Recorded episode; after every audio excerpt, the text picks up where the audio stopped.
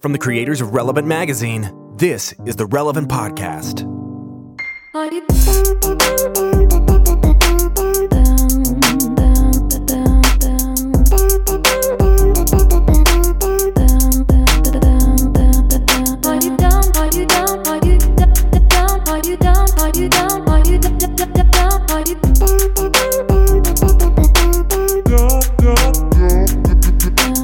Week of Friday, February 24th, 2017, and it's the Relevant Podcast. I'm your host, Cameron Strang, and this week's show is brought to you by Squarespace. Okay. Whether you need a landing page, a beautiful gallery, a professional blog, or an online store, it's all included with your Squarespace website. Now, this is the time of year where I fire up the old Squarespace once again. I was worried about this. because it's award season. I'm worried about this too. it's award season, and every year I make a terrible website for our own awards, the Oscars.biz Awards. That's right. Which has now, this will be the sixth or seventh year that we're doing this. Wow. Uh, it's coming up. You'll hear more about it on the show today, but uh, it's coming up. But I always create a website that's terrible and ugly and gaudy. And when I transitioned over to Squarespace a couple years ago, it was it made my life much more difficult because Squarespace is so beautiful and simple. I, it's hard to make it gaudy and ugly. Yeah. And so the joke of Oscars.biz was difficult to land when it's this beautiful professional website. Yeah. Right. It's too When- pretty. It's too It's- good. right. good. Like I want the video. Like if there's a video category, I want to Mm. click on it and it just Uh, it just has to open up a whole new page and it doesn't work in your mobile browser. Mm-hmm. It's a real mess. I was trying to get But- that animated GIF of like the the shovel with the Bob's No, no. barricade and the flashing light, kind of like under construction and all those old things. Nothing. You can't do that on No, Squarespace. Squarespace. It's all They like, like crash, like gifs that like crash your browser. That's what I want for the Oscars.biz website. yeah. you can't find a pop up option in Squarespace because I want pop ups. I want, I want two rolling different songs auto playing, and Squarespace won't let me because it's too good. Yeah, I want a MIDI of Margaritaville starting the moment you go to Oscars.biz. yeah, it doesn't happen. Well, creating a website uh, website with Squarespace is a simple, intuitive process. You can add and arrange your own content with features and features with the click of a mouse. Uh, you you can also get a custom domain for your website for free. Uh, when you sign up for a year, you'll get a, a custom domain included with that order. Uh, it's best in class everything. Online store, their customer service, it's amazing. And right now, Squarespace is offering uh, a special offer for relevant podcast listeners. You can start your free trial today over at squarespace.com. And uh, when you decide to sign up for Squarespace, just enter offer code relevant and get 10% off your first purchase. Squarespace.com. There you go. It, it's not ugly. No, it's really wonderful. Like I said, I'm your host, Cameron. Uh, here with me in our Orlando studios, back after a week off. Thank He was God. so late. I wasn't even doing anything. Eddie, on time Kaufholz. Good to see you. I was totally available last week. I just didn't want to do it. I was just sitting around the house. Just need- you just needed a breather. huh? yeah, I just need a break from myself. Just come up for air for a Over there, our got social media maven, Chelsea Steele. Hello, everybody. On the ones and twos, our illustrious producer, my brother, Chandler Strang. Hello. And on the Skype line from Loverland, Virginia, Jesse Carey. Hello, hello. Uh, got to say this. I was traveling last week. That's where I actually was. Talking to someone who listens to the show and listens to the show a lot. And you know what their big comment was? Hmm. We What's that? love the new person. Wow. And I thought, there's no way you like Chandler. And they said, no, no, no, we don't like Chandler. We do like Chelsea. And I said, I agree. So I just wanted to pass that compliment on to you. Thank you. I appreciate it. You're making that. quite an impact. And for new listeners now, you know, really listening to Chelsea's contribution today. I mean, no pressure. Someone did point out how many times I say wow, so I'm trying to cut back. Wow. yeah, it's like uh, what was the girl on ET? The little girl that grew up in Drew Barrymore. Drew Drew Barrymore. Barrymore. She says "wow" all the time, and you sound like Drew Barrymore. Wow. Wow. That's how she says That's exactly right. Um, uh, speaking of Chelsea uh, joining the crew, it's because uh, another person abandoned us named Joy Eggers Sure, Reed. Maya. And uh, she is moving to Paris, but she's joining us on the show today to say goodbye to everybody. I didn't know that. What a lovely surprise! Yeah, she's coming Yeah. on uh, here in a few minutes Hey, just hey, to hey. kind of tell us what's going on and why she's leaving the continent. Can we all pull out our Google Translator and only talk to her in French? So your your your prank is going to be that you're going to get out Google Translate and only speak to her in French. I don't know if it's a prank. I think it's just like getting her prepared culturally. Mm. Yeah, But I o- only speak to her in French and see how it goes. I think that'd be great. Then, or yeah. just have Alexa or whatever speak to her in French. The problem is she'll reply in French, and then egg on my face, right? Yeah, that's right. Uh, we'll figure it out. What does that mean? It's, a like phrase. An, it's like an old saying. You got Egg egg, on your my face? Maybe it's egg on your head. Ew. It's kind Either of like way. soup to nuts. It's just an old phrase. It's just a thing. Either way, anywhere you got egg on you, you got a problem. And that's what I'm saying. Good to know. Yeah, you got a messy kitchen if you got egg on your face. The compliment also was not that they liked me on the show. It was Chelsea. They Right, really yeah. like Chelsea. And, and I think it's evident by that little egg comment that I just made.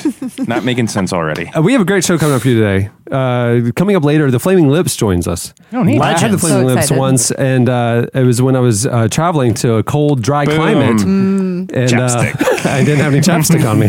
That actually is a huge problem for me. Every time I go to Washington D.C., my lips get dry, Hot lips. Yep. and I just end up buying chapstick. Because we live in humidity, and Right. we don't need we don't need chapstick down here. Cameron, I know you're I know you're joking, but in all reality, I, I don't know why I waited uh, this long to tell you. The band interview didn't come through, but I did get someone with really bad chap lips, and it's about their chap lips. So technically, You literally hear the lips cracking. The interview the is interview. with the flaming lips because it's the lips that's doing the talking. I mean, these are really chapped. I mean, gross to look at. It was a video interview, and it was there was blisters. so the So I Lips can't wait. It's a good interview, though. The Flaming Lips coming up later. And also, uh, big uh, moment for Relevant. Our, our new issue is hitting uh, everybody this week and coming out this week. So we bring in our editorial crew. We can tell you about the, the brand new issue, the March issue of Relevant, but it's more than a normal new issue segment. I'll just say that.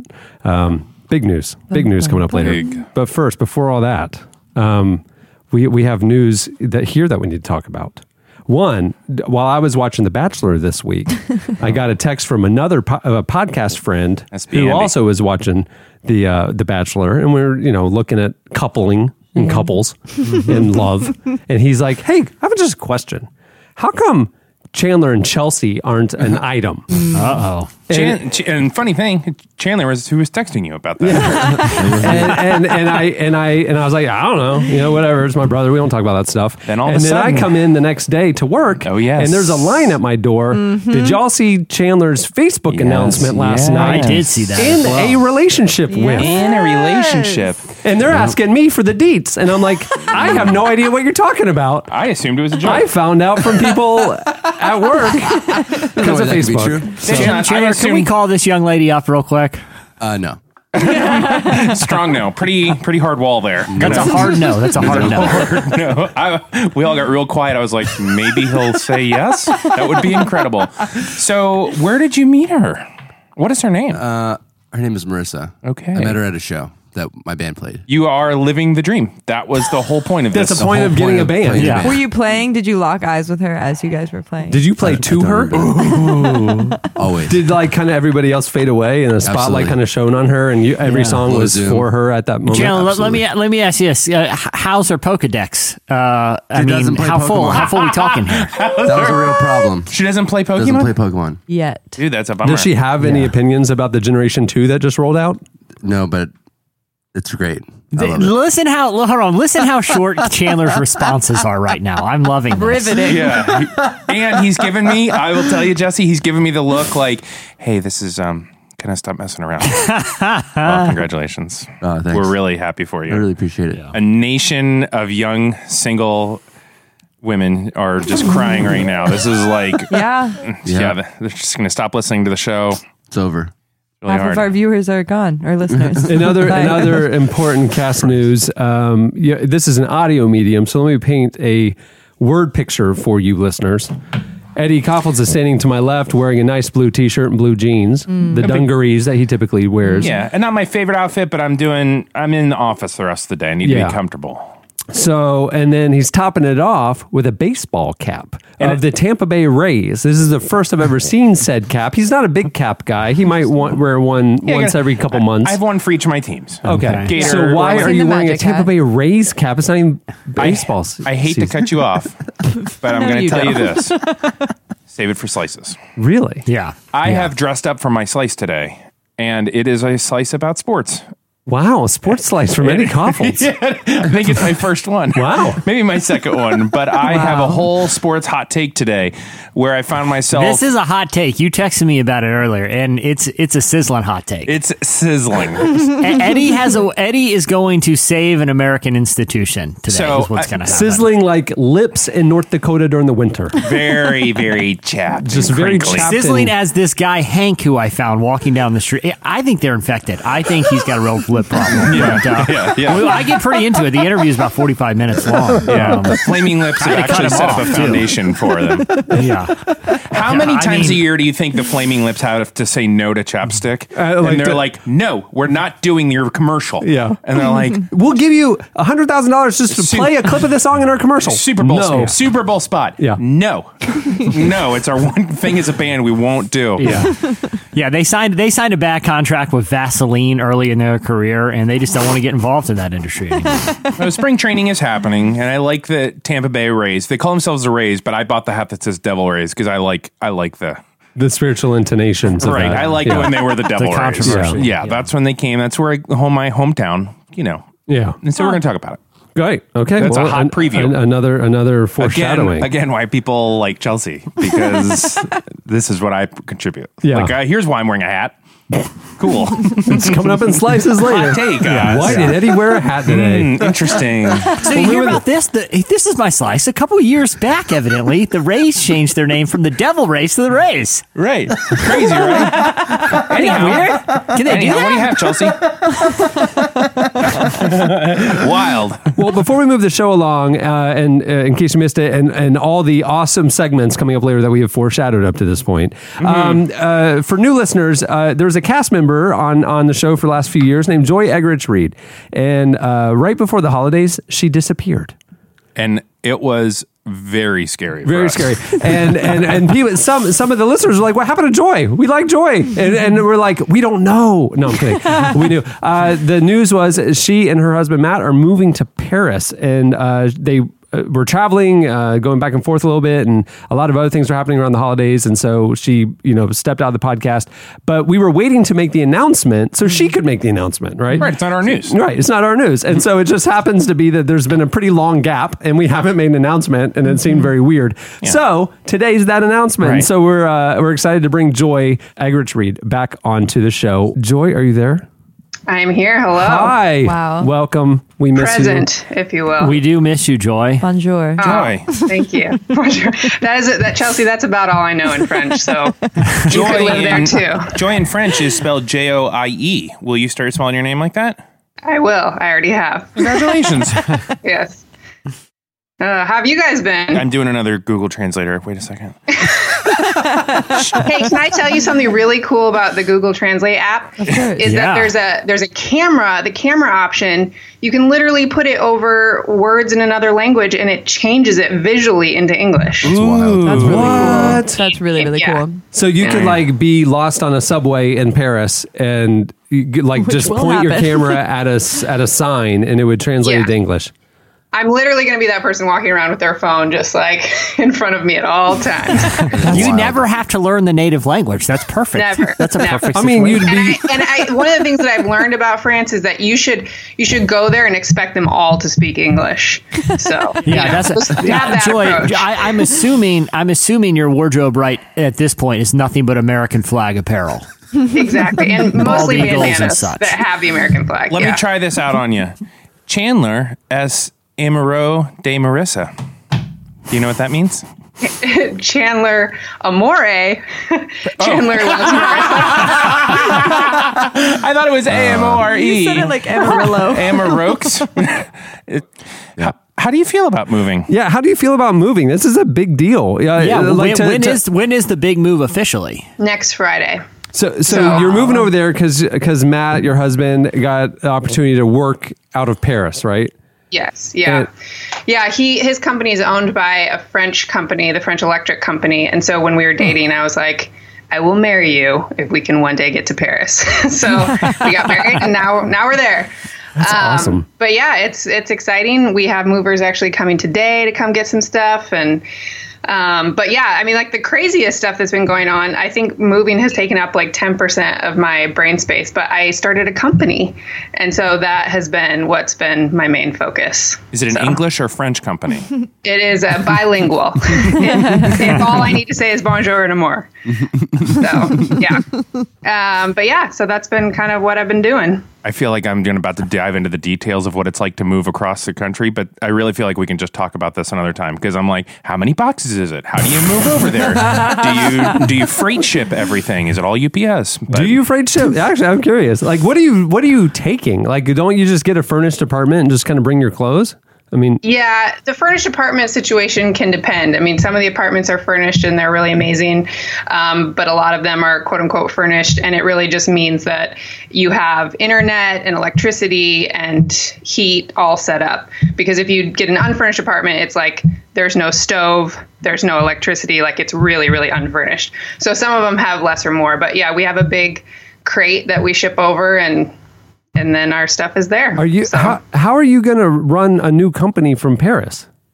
I know. That's what I got to is the figure out. what is the company? That's I, part of the stress. I assume it's some No. sort of moving company. Is it, is it a bilingual baguette company, company? yeah. Because I think they could do pretty well in that part of the world. Yeah. What is the what is the job? The company. It, I started a speaking agency. Oh, that makes so, and that's what I've been doing. I've been my dad's literary and speaking agent for the last couple years, and out of that, I had people ask me if I would represent them, and I was like, oh, that would be. I'd have to start a full on agency, and then I was like, oh, I could start a full on agency. um, so yeah, we just launched a couple weeks ago with like 20 speakers, and we have a bunch more speakers we're going to continue to add over the year. And um, but the way it's going to work is that I have two women that are working with me um, that live in Atlanta, so they're gonna, I'm going to be more of like the negotiations, contract, that kind of stuff, and then they'll do everything post contract, like customer service stuff that you actually have to be on the phone for. So hopefully it'll work. That makes sense because one time I was like trying to do a speaking thing and I just asked you for advice, thinking like, oh, she'll just say like, do it.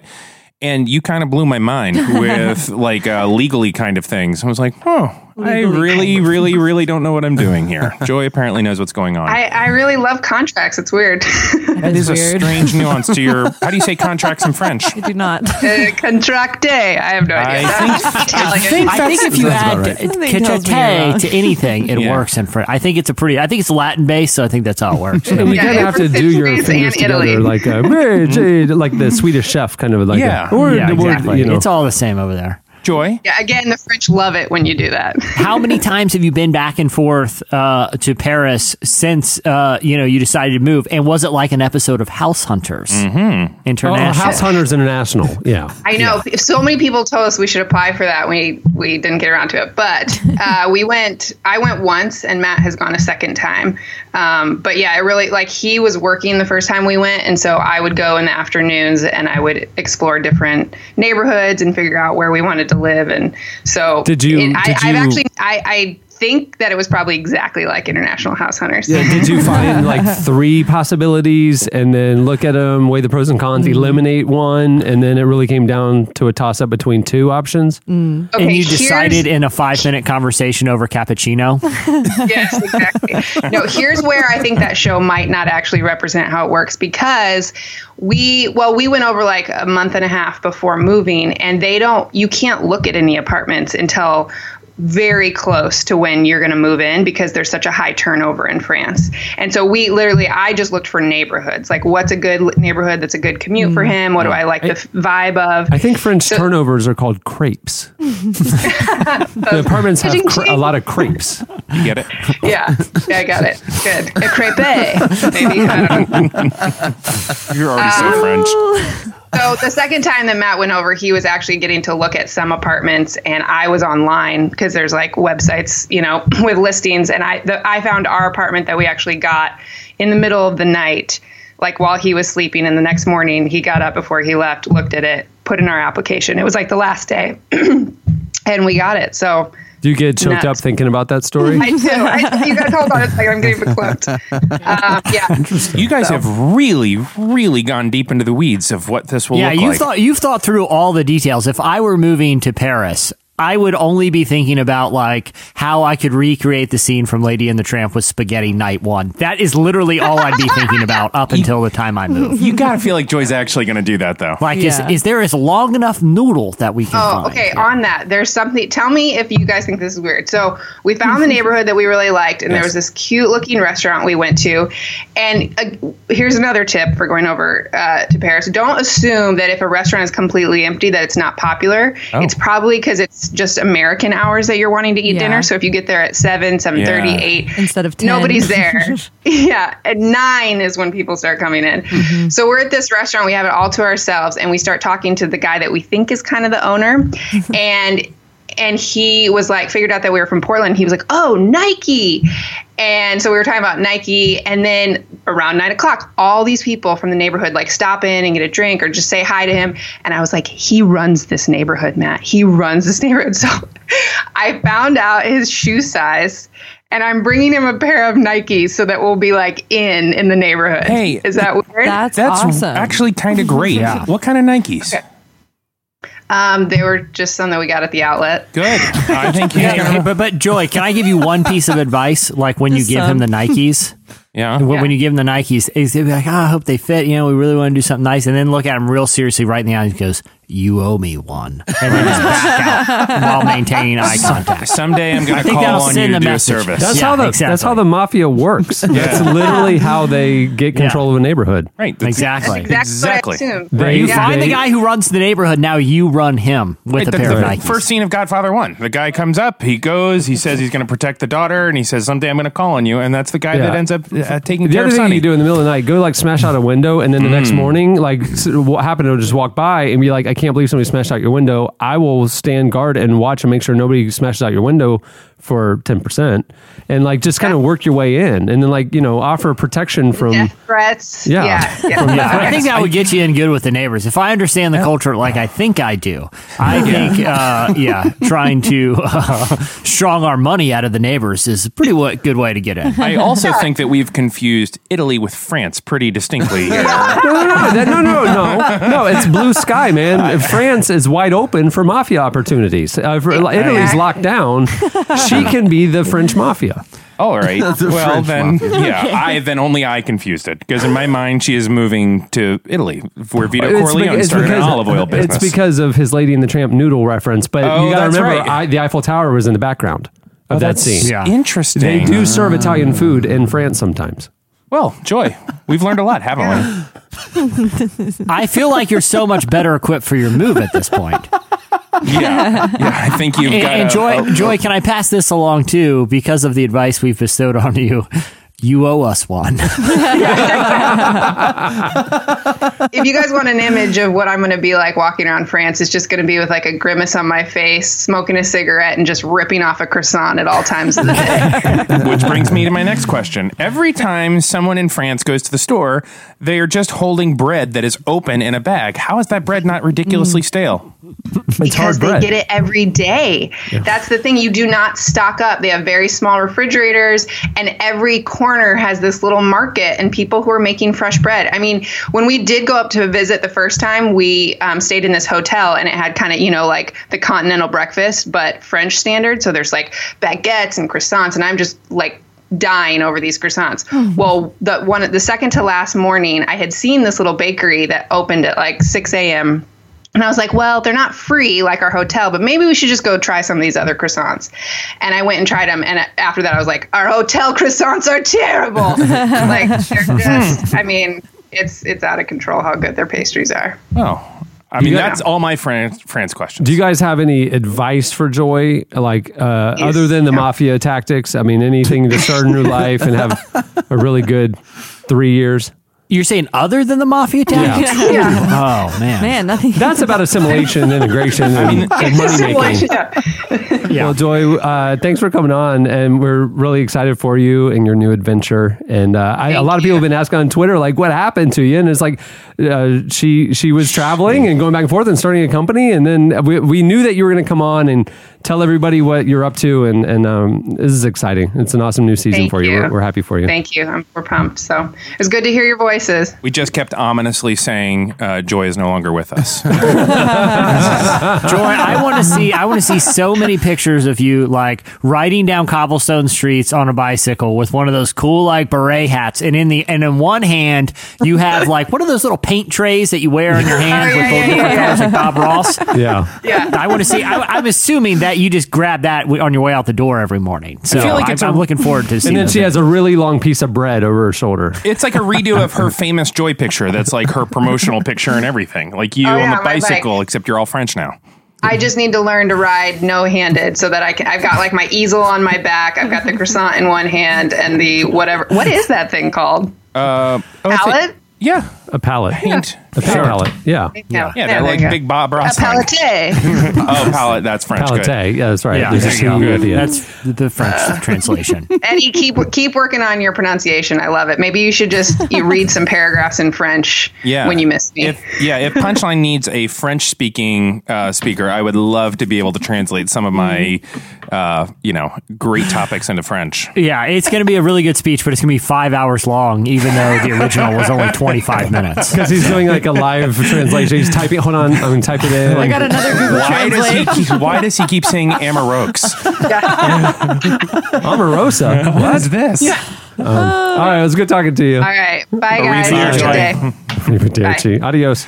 Bonsoir. All right, we'll move the show along. It is time for our look back at what happened this week in culture and entertainment. It's time for. In case you missed it. Well, in case you missed it, uh, this week, Ashton Kutcher gave an emotional testimony before Congress about uh, fighting sex trafficking. Uh, the actor is also the co founder of the group Thorn Digital Defenders of Children, and he testified before the Senate Foreign Relations Committee advocating for anti human trafficking measures. You know how I found out about this? I was looking at Instagram that night, and on my Instagram, there was a picture of Ashton Kutcher on Capitol Hill with Shelley and Louis Giglio standing with him, Yeah. who obviously you know lead Passion, the Passion movement, and the End It movement. Yes. and I noticed Yeah. that they had the little red X lapel pins, as did. Ashton and I was like, I had no idea he was connected with them. So cool. So uh, Thorn, his company, it, it builds software that helps combat human trafficking online and assists law enforcement in finding traffickers and victims. So I was a little skeptical. I was like, oh, yeah, we got to try it out like Yeah, I another know. like celebrity, Right. You know, Um, who yeah. cares? So we got Pauly Shore up there talking about God knows what. yeah, yeah, yeah, yeah. To get the senator's attention, we have to bring in a celebrity. Yeah. I thought it was a gimmick. It wasn't a gimmick. If you l- listen to the testimony, it got kind of emotional. Here's here's a clip. I'm here today to defend the right to pursue happiness. It's a simple notion the right to pursue happiness. It's bestowed upon all of us by our Constitution. Every citizen of this country has the right to pursue it.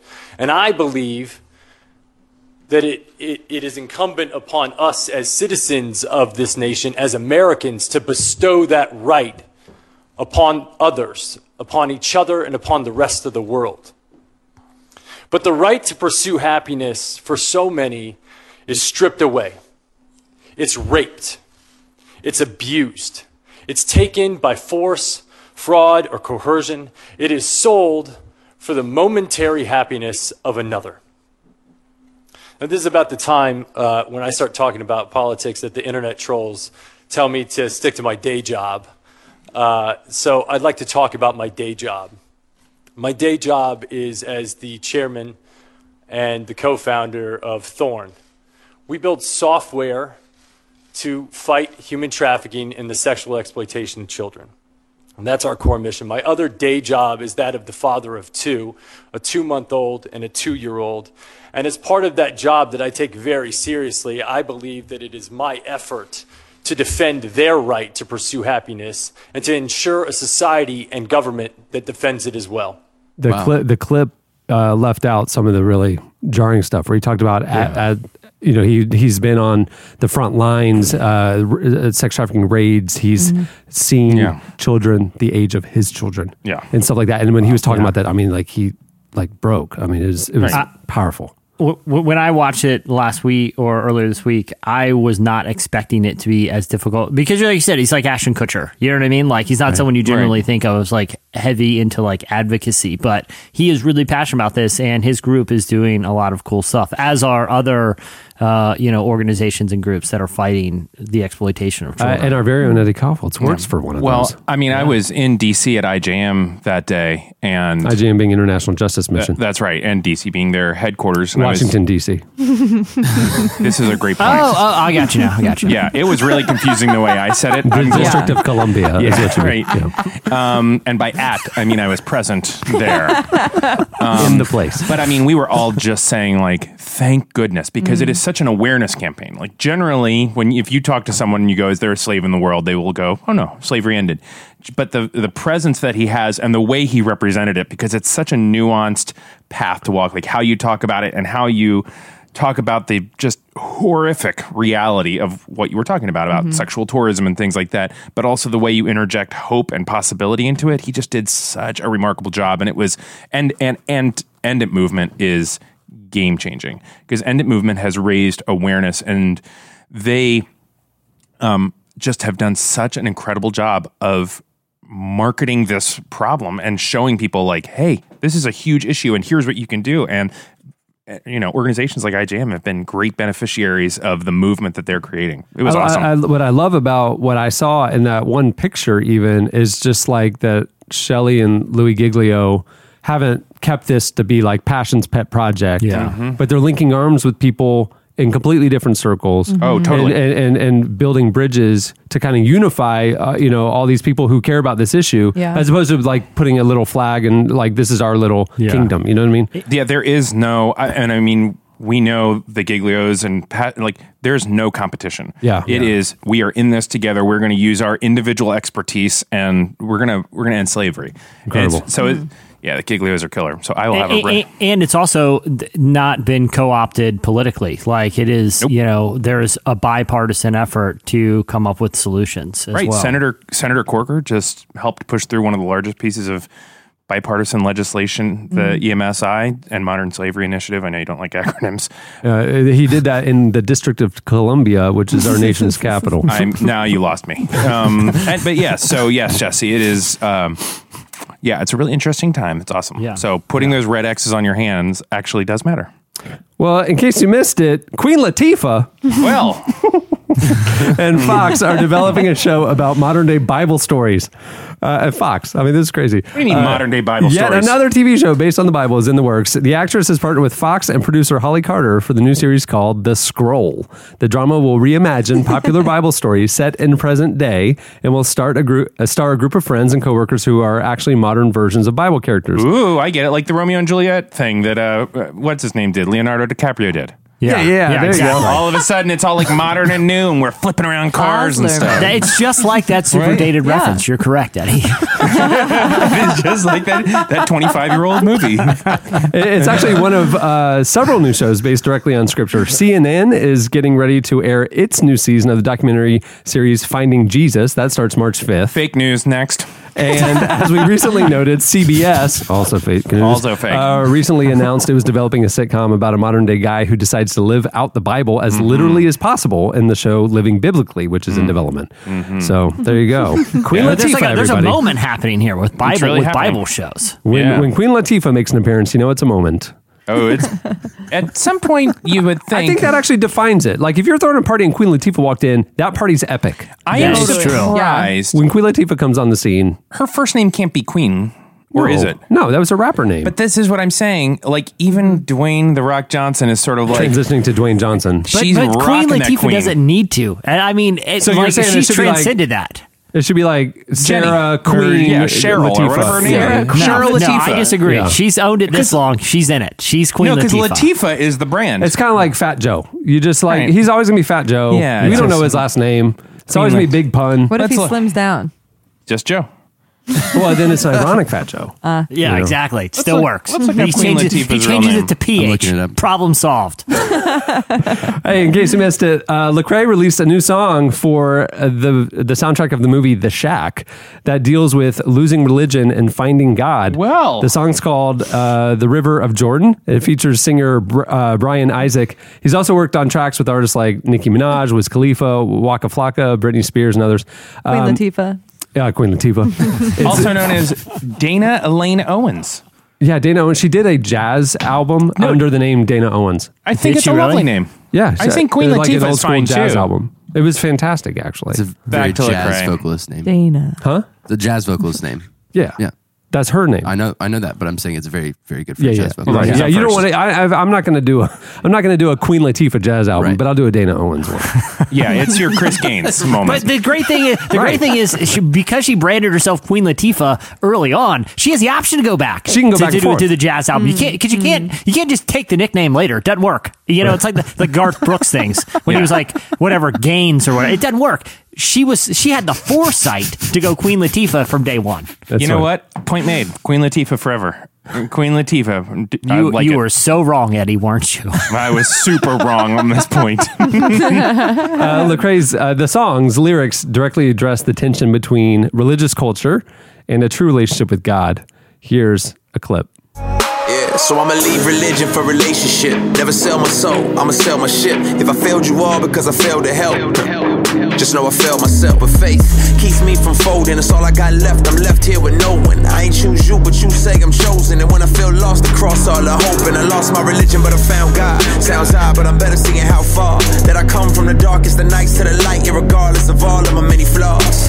Amen. I ain't living for your love. Case dismissed. I don't need another judge. I done got everything. Lecrae, Lecrae Devaughn Moore. Lecrae Moore. I know it's Lecrae Moore. He's my friend on Facebook. I like it. as Lecrae Moore. I like his name. I like Lecrae. I like Lecrae I'm glad I'm glad you give him his your approval, Eddie. yeah. Uh, ironically, this this uh, this this video for this song, I also am in the background of. He's Cameron Cameron is eating a hoagie in the background as we, as we discussed last week. Uh, the idea of religion and religious culture versus true faith has actually been a theme that uh, the rapper has spoken out about. When he talked to us recently about how difficult his 2016 was and how many fans abandoned him and the toll it took on him personally, he said, um, I've taken all the shots, all the criticism, all the fanfare, all the appreciation, and I've kind of bundled it all up and said, okay, this is what comes with the territory. I had, I had a tough 2016. Then my wife and I went on a trip to Egypt, and it was really good to be outside of my American context and to walk the trails that Moses walked. It just helped me kind of realign and put things in perspective and say, you know what, man, life's not pretty, it's not neat, but God is still God, and you can rely on and trust in Him.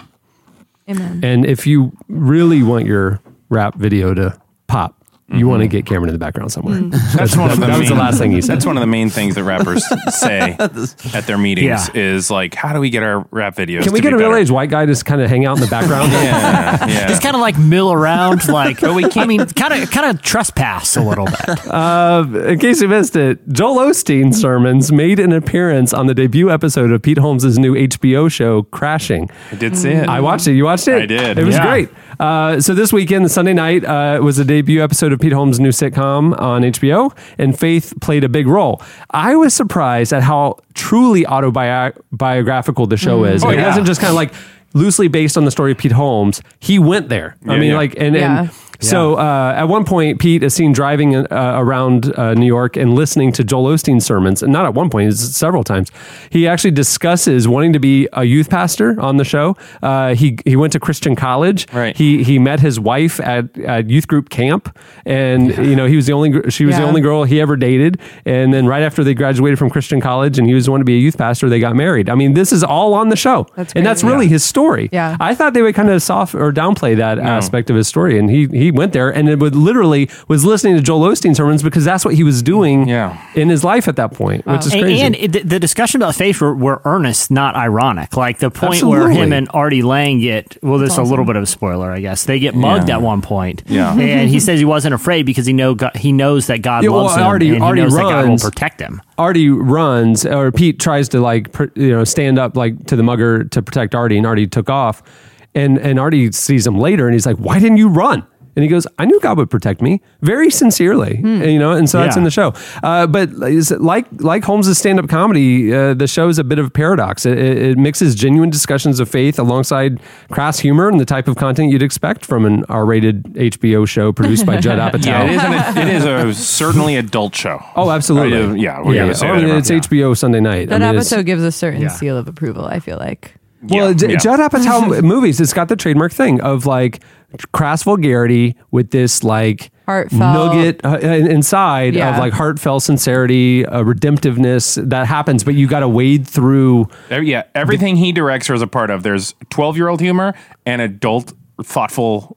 It's got that full humor. house moral of the story moment at Yeah, the end. yeah, yeah. That feels good. Yeah, it's it, it's interesting. Yeah. But but this is his most, I feel like, explicit uh, exploration of someone of faith Yeah. that he's ever done. Yes. Well, explicit being two, two, Yeah, no, two literally versions of it. explicit. Yeah. Um, Yeah, yeah. Holmes uh, Holmes is a frequent collaborator with Rob Bell and uh, regularly performs sermon and comedy shows at LA's Largo Comedy Club.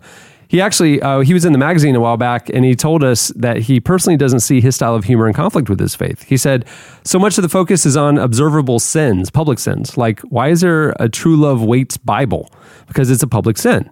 You get knocked up, you're pregnant, everyone gets a nine month reminder that you did something wrong. Hmm. Or swearing is another one. Or or the things that you talk about or the jokes or whatever it is. Those are all public sins. But really I don't think that's very interesting. I think who we really are as a full mm-hmm. person is far more interesting. Wow. That's that's the sort of content relevance bringing you folks. He brings up faith. Con- like he was on the, today. He was on the Nerdist the other day, and Yeah. he was like fully just talking with Chris uh, whatever Hardwick. Hardwick about faith. It's he's a very interesting guy. he does a- on his podcast as well. Yeah. He Yeah, all the faith a time. lot. Yeah. A little foreshadowing next issue of Relevant. Pete Holmes might make an appearance. That's right. Does he know, or are you just guessing? Are you just hoping? Like, is it just? Well, the invitation. If, Well, if, Pete Holmes, if you're listening, we'd love were- to get you. No, they, no, they we- were shooting. that's, the, uh, they that's were, true They foreshadowing. were shooting the show on the streets of New York. I sidled up in the background, and uh, I'm in a, I'm in one of the scenes eating a hoagie. And you Google and image? then Yeah. when he said cut, I just walked over and said, "Hey, Pete." Were and wearing a I, I Pete was Holmes recording hat? it. Yeah, I was wearing a Pete Holmes Yeah. hat, Right. And, And, uh, and you took a selfie with him. That's the new cover. and that's a new cover. Me and Pete Holmes. I'm, I'm a little blurry. I'm cropped off half my face, but uh, it's Pete Holmes It's- appearing in the next issue of Relevant. Yeah, And it's eat- eating a pulled pork, eating a pulled pork sandwich. It's it's a good shot. It's a good shot. All right, well, that'll do it for in case you missed it. Stay tuned. Well, I'm excited for Eddie Slice. Coming up, Slices.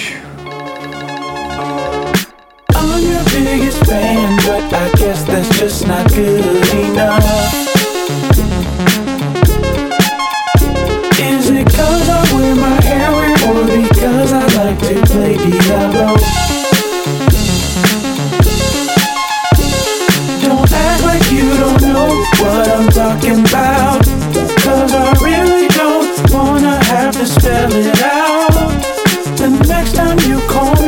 Listening to Thundercat. The song is Friend Zone. It's uh, my soundtrack. I guess you and Marissa can't listen to that anymore, can you? Not anymore. Yeah, Because wow, you're in good for love, you, man. as you told us during the break. in love. He used the word love. Meanwhile, I'm sitting alone at home watching Bravo shows and listening to Friend Zone. So, You know, Eddie, some people pronounce love amore. Or Amarox.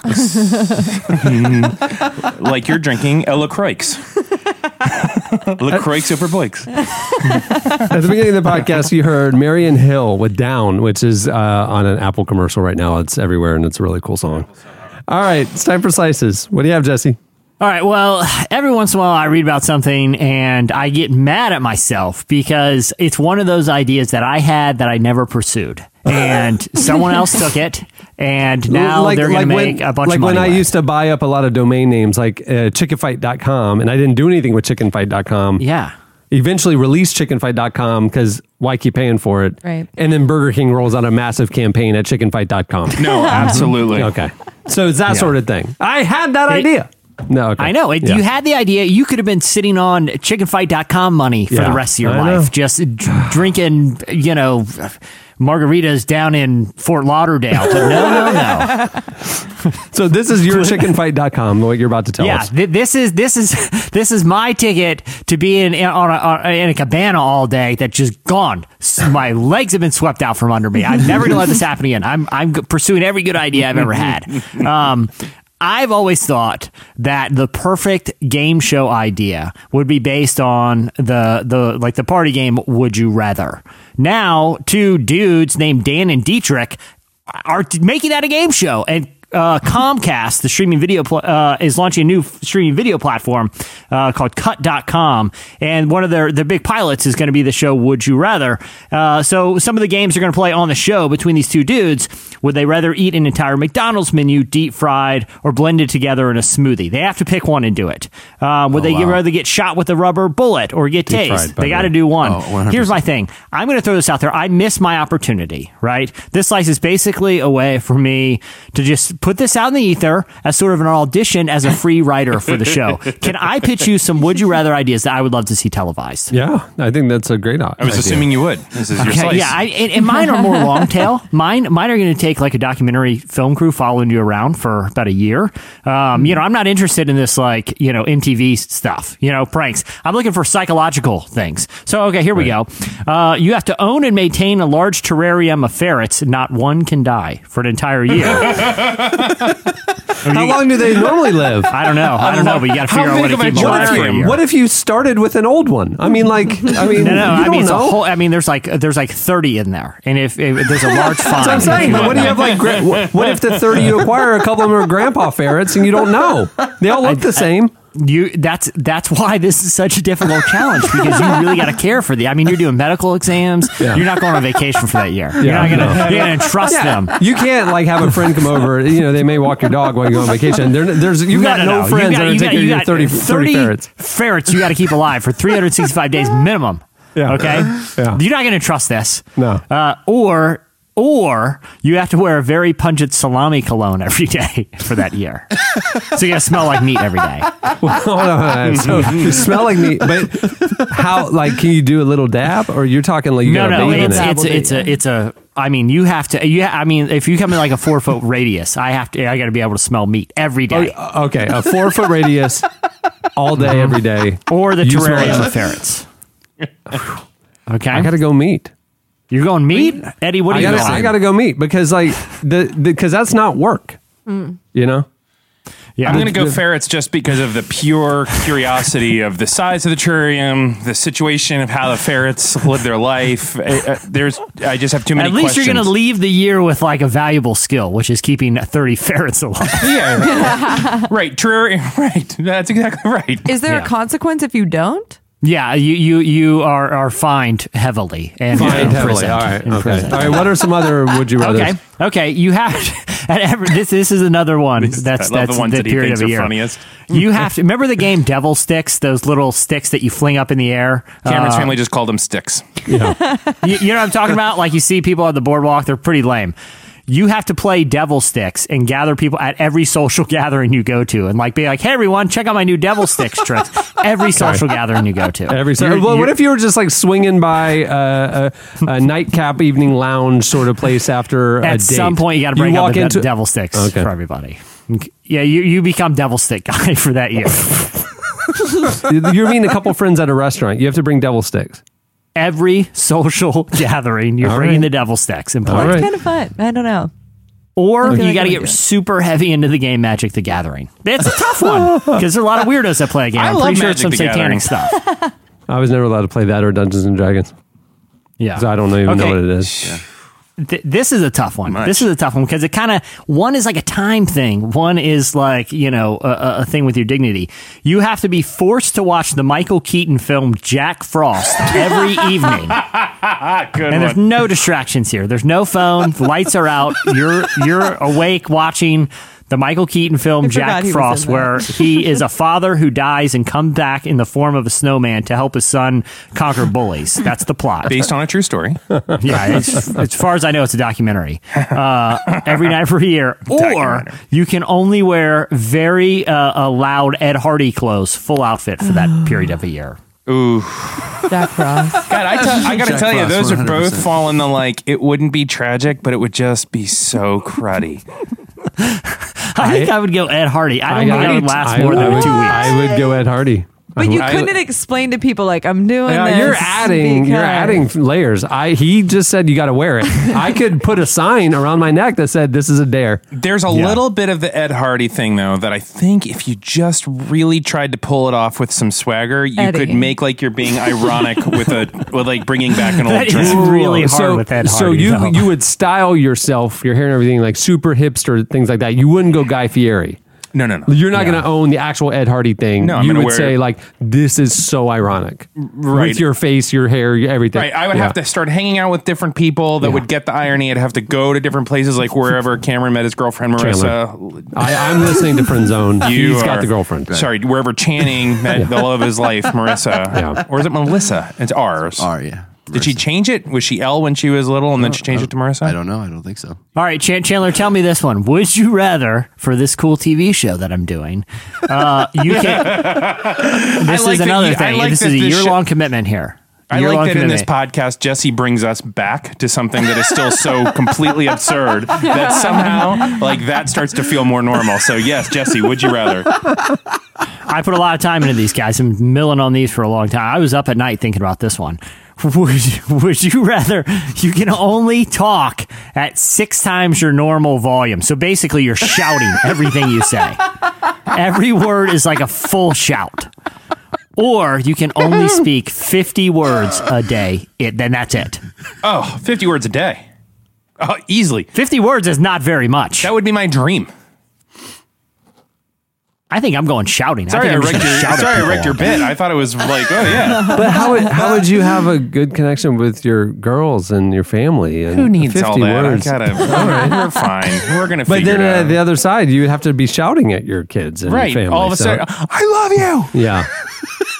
you. You're a brave, strong woman. It's a tough one. Actually, that's the thing. Okay. You could you would be rationing your words so much that like if the words you would say to them would carry a lot of weight, Right. it actually may strengthen your Read relationship. Hemingway. He can say in a sentence what Yeah. most people do in And a chapter. you flail mm. your arms a lot, so you communicate a lot non-verbally. Right, and I like snuggles. So Yeah. I would just like There you go. You give him a nice hug in the afternoon. That says, "I'm glad you're home from school, and I'm proud of you for being so brave. I'm brave." shouting. I'm shouting all the time. I'm already shout a lot. This is just this one's easy for me. Yeah, you, Jesse's life doesn't change at all. yeah. Okay. Okay, Eddie, how about this one? Because you seem like that was you that was an instant decision. Sorry, I should have not wrecked it, but I for No, me, no, I no, just was no, in no. a dream That's fine. That's fine. Th- Not all of them are easy for everyone. How about Yeah. this? You have to legally change only your first name to Jean Claude Van Damme, so you are legally Jean-Claude Van Damme Kaufholz. Vincent Kaufholz the third. Queen Yeah. Latifah. yeah.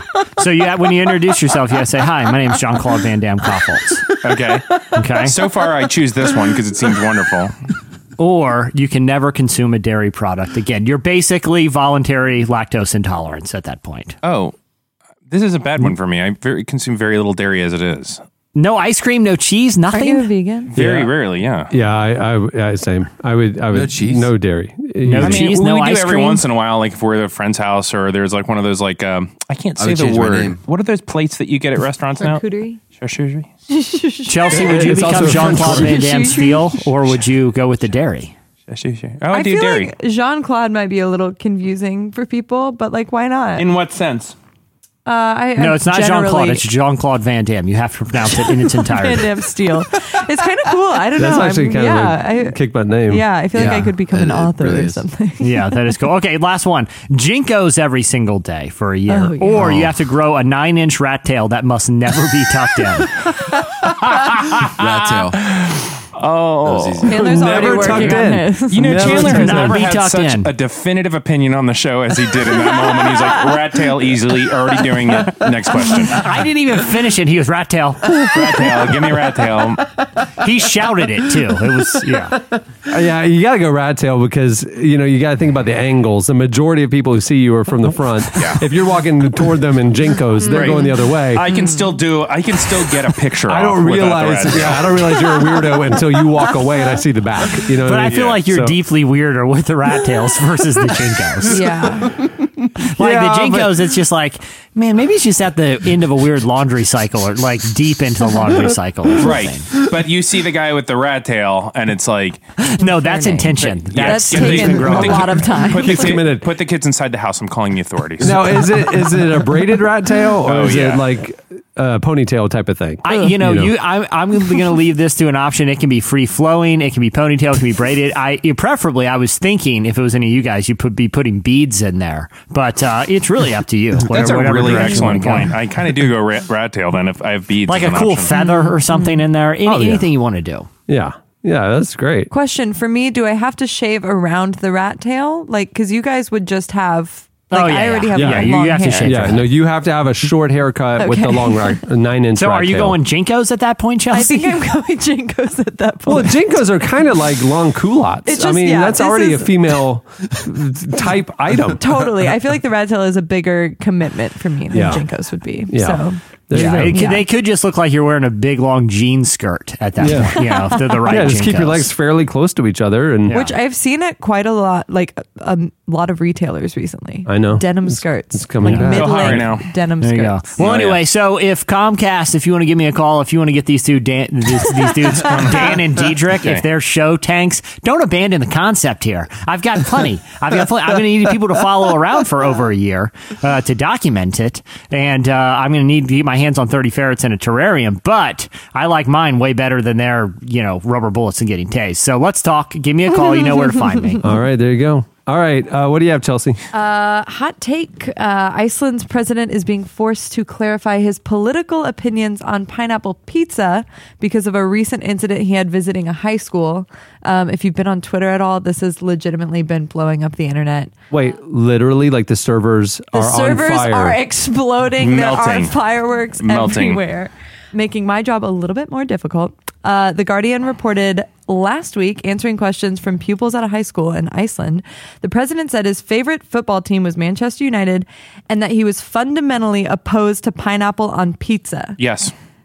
What? The, okay, hold on. The president then went further, saying that if he could, he would ban the fruit as a pizza topping. Yes. Uh, he could. Oh He's the president. He could do like an executive order. If there's nothing preventing his unchecked power. I agree with everything he's saying. What he okay? Well, so everyone's everyone was supporting him, and he released an official statement on an uh, his Icelandic Facebook page entitled "A Statement on the Pizza Controversy." And his official statement was, "I do not have the power to make laws which forbid people to put pineapples on pizza. I am glad I do not hold such power." But everyone has been standing behind this. People are tweeting things like Iceland's president is the hero we all need right now. Yes. I thought we would all be opposed to this, but I was clearly wrong. It's clearly tyranny, but I will say this Iceland's Pizzagate is a lot more fun to talk about than ours. Yeah. that is true. I will say that, and I'm, this is my official statement now. I'm worried. Um, I believe that pineapple pizza is complete trash. It, it tastes awful, and I don't want sweet fruit on a pizza. And also, it should be banned. Eddie, I feel deeply offended. Well, you're into pineapples because you've got a pi- pineapple tattoo on your wrist. I do. I got it because I had them on a pizza one time, and it was so you good. you just took one bite and you put it down and you walked out the door and drove straight to the tattoo place. I knew, Said, yeah. I, I the thing is, like, the political, this makes me like want to live in a country where political scandals are fun. Where we can joke around remember, about yeah, pineapples remember on when pizza. President Bush said he didn't like broccoli and we were all that was a whole to do. Yes. Oh, those were the days. Broccoli farmers were rioting. I mean, they had a march on Washington. yeah, it was. They had the broccoli march Yeah. the day after. it was- Yeah. That's what drum song is actually about. it was the theme song for the broccoli march back in uh, '89, I think it was. Yeah, they're making a movie about it. The broccoli march. It's Yeah. it's yeah. Wow. It's, Uh, but yeah, okay. Ben Affleck. well, I think I mean, Ben Affleck is directing it. Isn't People he? are really divided over this. starring Queen clearly Latifah here and I- Ashton Kutcher. we are a, de- Casey an Affleck. example of that. Tell me why you like it. I think pizza, by and large, has some unhealthy components. Uh, cheese and and gluten can really block up your your digestive system. I think having a fruit in there, the an worst. acidic fruit, is just I'm gonna rip this apart. No. like a, like a like a I- fibrous. But that doesn't make you natural item. like something because it's healthier. Like it doesn't make like when you I- eat it and your palate lights up, you don't think I like this more. I- you just yeah. like it because you feel better about what you're eating. I, f- I mean, from a flavor aspect, I love it. I think it's great. I love when sweet and savory things come together. But it's in hot. It's hot pineapple. Yum. I, I do. I, here's the thing. I tend to lean a little libertarian, but I'm kind of totally for passing one law that One just law. enrages like a very small portion of the population for no reason. Right. For no, the Right. law serves no purpose, but it just makes people so mad, and it's enforced with prison. Like if I catch you, if I catch you ordering a pineapple pizza, I don't know why. I You think go I to just like the idea prison. that the government can do that, even though it goes against what I really believe. I kind of think it's hilarious just to isolate people that eat pineapple pizza, and uh, I'm totally for it. And I think they should totally do this thing. That would I, there would actually be another law, but it has nothing to do with the slice or food. It- but the resume playing thing, we've talked about this.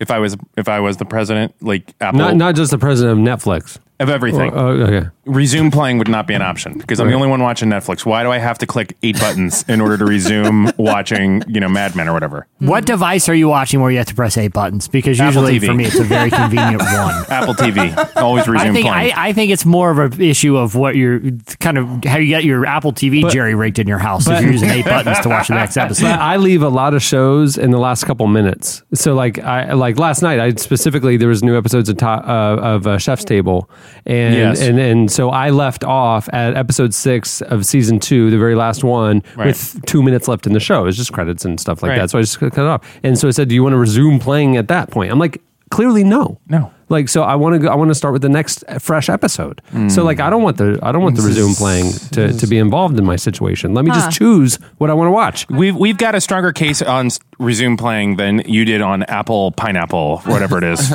But I, I'll say this: the other here's the other thing I should I think should be made illegal just for on Netflix features. The judgy, are you still watching? I yes, I'm still watching. agree. Okay, mom. like, yes, I'm alone. Yes. I'm alone. I got I tired have of listening no to plans Friend tonight. Zone. Just I'm leave just me wa- alone, Netflix. All right, what do you have, Eddie? Baseball, hot topic, sports thing. This is, Are I believe, is it just about everybody's least favorite sports? Is that what no, this no. is about? Nope. Uh, Hockey and baseball. I brought a legitimate slice about a baseball story that I think is very interesting. Wow. And that is why I wore my baseball cap today in honor of the Tampa Bay Okay. Devil Rays. So, a lot of people complain that baseball is too About slow. baseball, yeah. And why would why do you not like baseball? because it's boring and too slow. Nothing happens. They have heard your complaint. To make the game quicker, a new rule in MLB has been passed that says that uh, you know when they're intentionally walking someone Yeah. and they have to throw four pitches Yeah. that are just like okay, Come well, on, we get it. lob it four Yeah. times. Yeah. New rule is Fast forward. They can signal that they're going to do that. they don't have to throw the four pitches. They let them walk to first. There you go. They're say, saying that on an average, and it is purely a measure in order to save time from the game and to make it go quicker. It will save on average how many how many how much time Per game? per game does that save? Yeah. I would say nine minutes. Nine minutes. Channing, any guesses? No idea. 20 minutes. It's like it's like forty five seconds per. I mean, no, so maybe four minutes. Okay. I have never seen a baseball game I in my life. Oh my god! And Jesse, you probably read that. I, I, I do. I know the answer to this, but go Okay. ahead and read It review. will shave an average of 14.3 seconds off of each game. Oh my god. So get ready for the new baseball, everyone. It's going to be Warp so speed. fast. Fourteen point three seconds. they just bought themselves a half a commercial's worth of time. What? Right. How is that Yeah. possible? That's Well, because, insane. Just- because oh, it rare, 'cause it these days it like rarely happens. It doesn't happen like they're very not. often. It's not like it's strategically. when it's just it happens, out of fashion. it's, it's a minute and a half intentional. long. Well- but it only happens once every three. But days. also, there's still time when the batter's coming into the box, and you know Oh they're my giving the signal. Okay, now he's walking over to first. Like it's not an instant transaction. It's just a little quicker than lobbing four pitches. Uh, so 14 seconds faster, big MLB rule. I Hmm. actually strongly dislike the rule because I think the pacing of baseball is what makes it kind of But, magical. but but E- Eddie, when you when you and I were texting about the slice, what, don't what even made have it a response. interesting You're no, this I'm just, I'm was- just like. uh, Cameron just made the Magical- expressionless emoji face with his eye. magical like to just fa- take a nice nap to have that kind of quiet droning in the background i get that but like That's now, why I go now, to Eddie, games. Eddie, You when, when, when you were pitching this, when we were talking about the slice this morning, you it, it kind of sparked a little inspiration in you because th- you you know, admittedly, this may not be the best idea, but there are other sports that could use some vast improvements. what was it Nate- hold on, hold on. I, I remember the only baseball that i liked was in the mid '90s. MTV would do like their Jock Jams thing. Yes, and they would Rock do and Jock. Rock and Jock, and they would do a baseball game Yeah. that had like targets in the outfield for like Yeah. a 10, 10 point run, Right. And like it was crazy rules. That sounds And they awesome. had real athletes, pro athletes, playing with like rock stars. And Joey from mm-hmm. Blossom. I know. And like it was awesome. And it was like crazy things would happen That and you're running incredible. and you get like, you know, like cannons would just fire off. It was awesome. There were nets. I don't know what the nets were doing. I mean, it's, You've it was led, awesome. you've led me to my point. Jesse and I have s- pretty strong thoughts on how to improve every game. I think that shaving 14.3 seconds off Yeah. of a game is nothing. But go ahead, name a sport. Well, well I, I think baseball would benefit from something like the three point line. You know, like I think, uh, you know, like having certain types of homers have more points and stuff like that. Right. Yeah, for, for baseball, and I think I may have mentioned this before. I, I know I've brought it up to other people before because I'm pretty passionate about it. You know how they bring out like an ex president or like a celebrity due to do the opening pitch, and usually it's a big meatball right down the right down the middle. Yeah. Like to start off, that counts. And from now on, That strike one. Um, that counts. Hey, you know Top Golf, that Top Golf place, Yeah. and so like Yeah. you you, it's like a driving range, but they have like huge targets and stuff like mm-hmm. that out Right. there, and there's Yep. like points and si- things like that. If somehow you could combine baseball with Top Golf, and like Yep. there's targets in the outfield and Right. stuff, I think that would be interesting. That'd be cool. How about bowling? And, Curved- and, and, curved and lanes. George Bush Senior's throwing out the first pitch, just Right. lobbing one right Yeah, down there they're and roll- deep. I would watch that. Yeah, some young soldier is rolling him out, and he is just doing a grounder to halfway between the mound and home plate.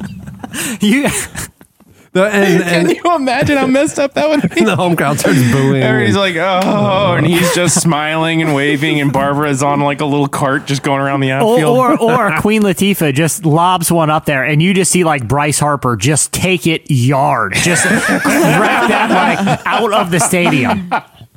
Like Queen Latifah's crying because she just she just lobbed one in there, and he just crushed that thing to the moon. That's absurd. Every team has to have a non-athlete celebrity on the field Oh my in god. uniform playing the I game. love that idea. Preferably someone who Oh, is changing it. their name from their Oh original birth name. Yeah. I had a whole list of these, but nothing will be as funny to me as that. That was as good as it gets. I love the idea. Eddie, read read a couple of your ideas. Okay, um, bowling obviously curved lanes, so only those cool sidearm So, so shots it's like can min- work. so it's like mini golf at that point. No, Where no, they're like- you can only do those awesome twisty shots. If you try to lob it straight, it goes right into the gutter. Soccer, obviously, half the field, quadruple the soccer balls. Um, let's see, Wait, quadruple the number or size? Uh, Is it like you're kicking a beach ball? either one would work. Oh, okay. it depends on which game you go I've to. always I like wanted to see would- I would bowling with to like a gigantic ball that's like takes three people to roll. I don't know why. I just think it's more be of a of fun to bouldering. It's bouldering. Yeah, yeah, it's very dangerous though. Yeah, people are injured all the time playing it.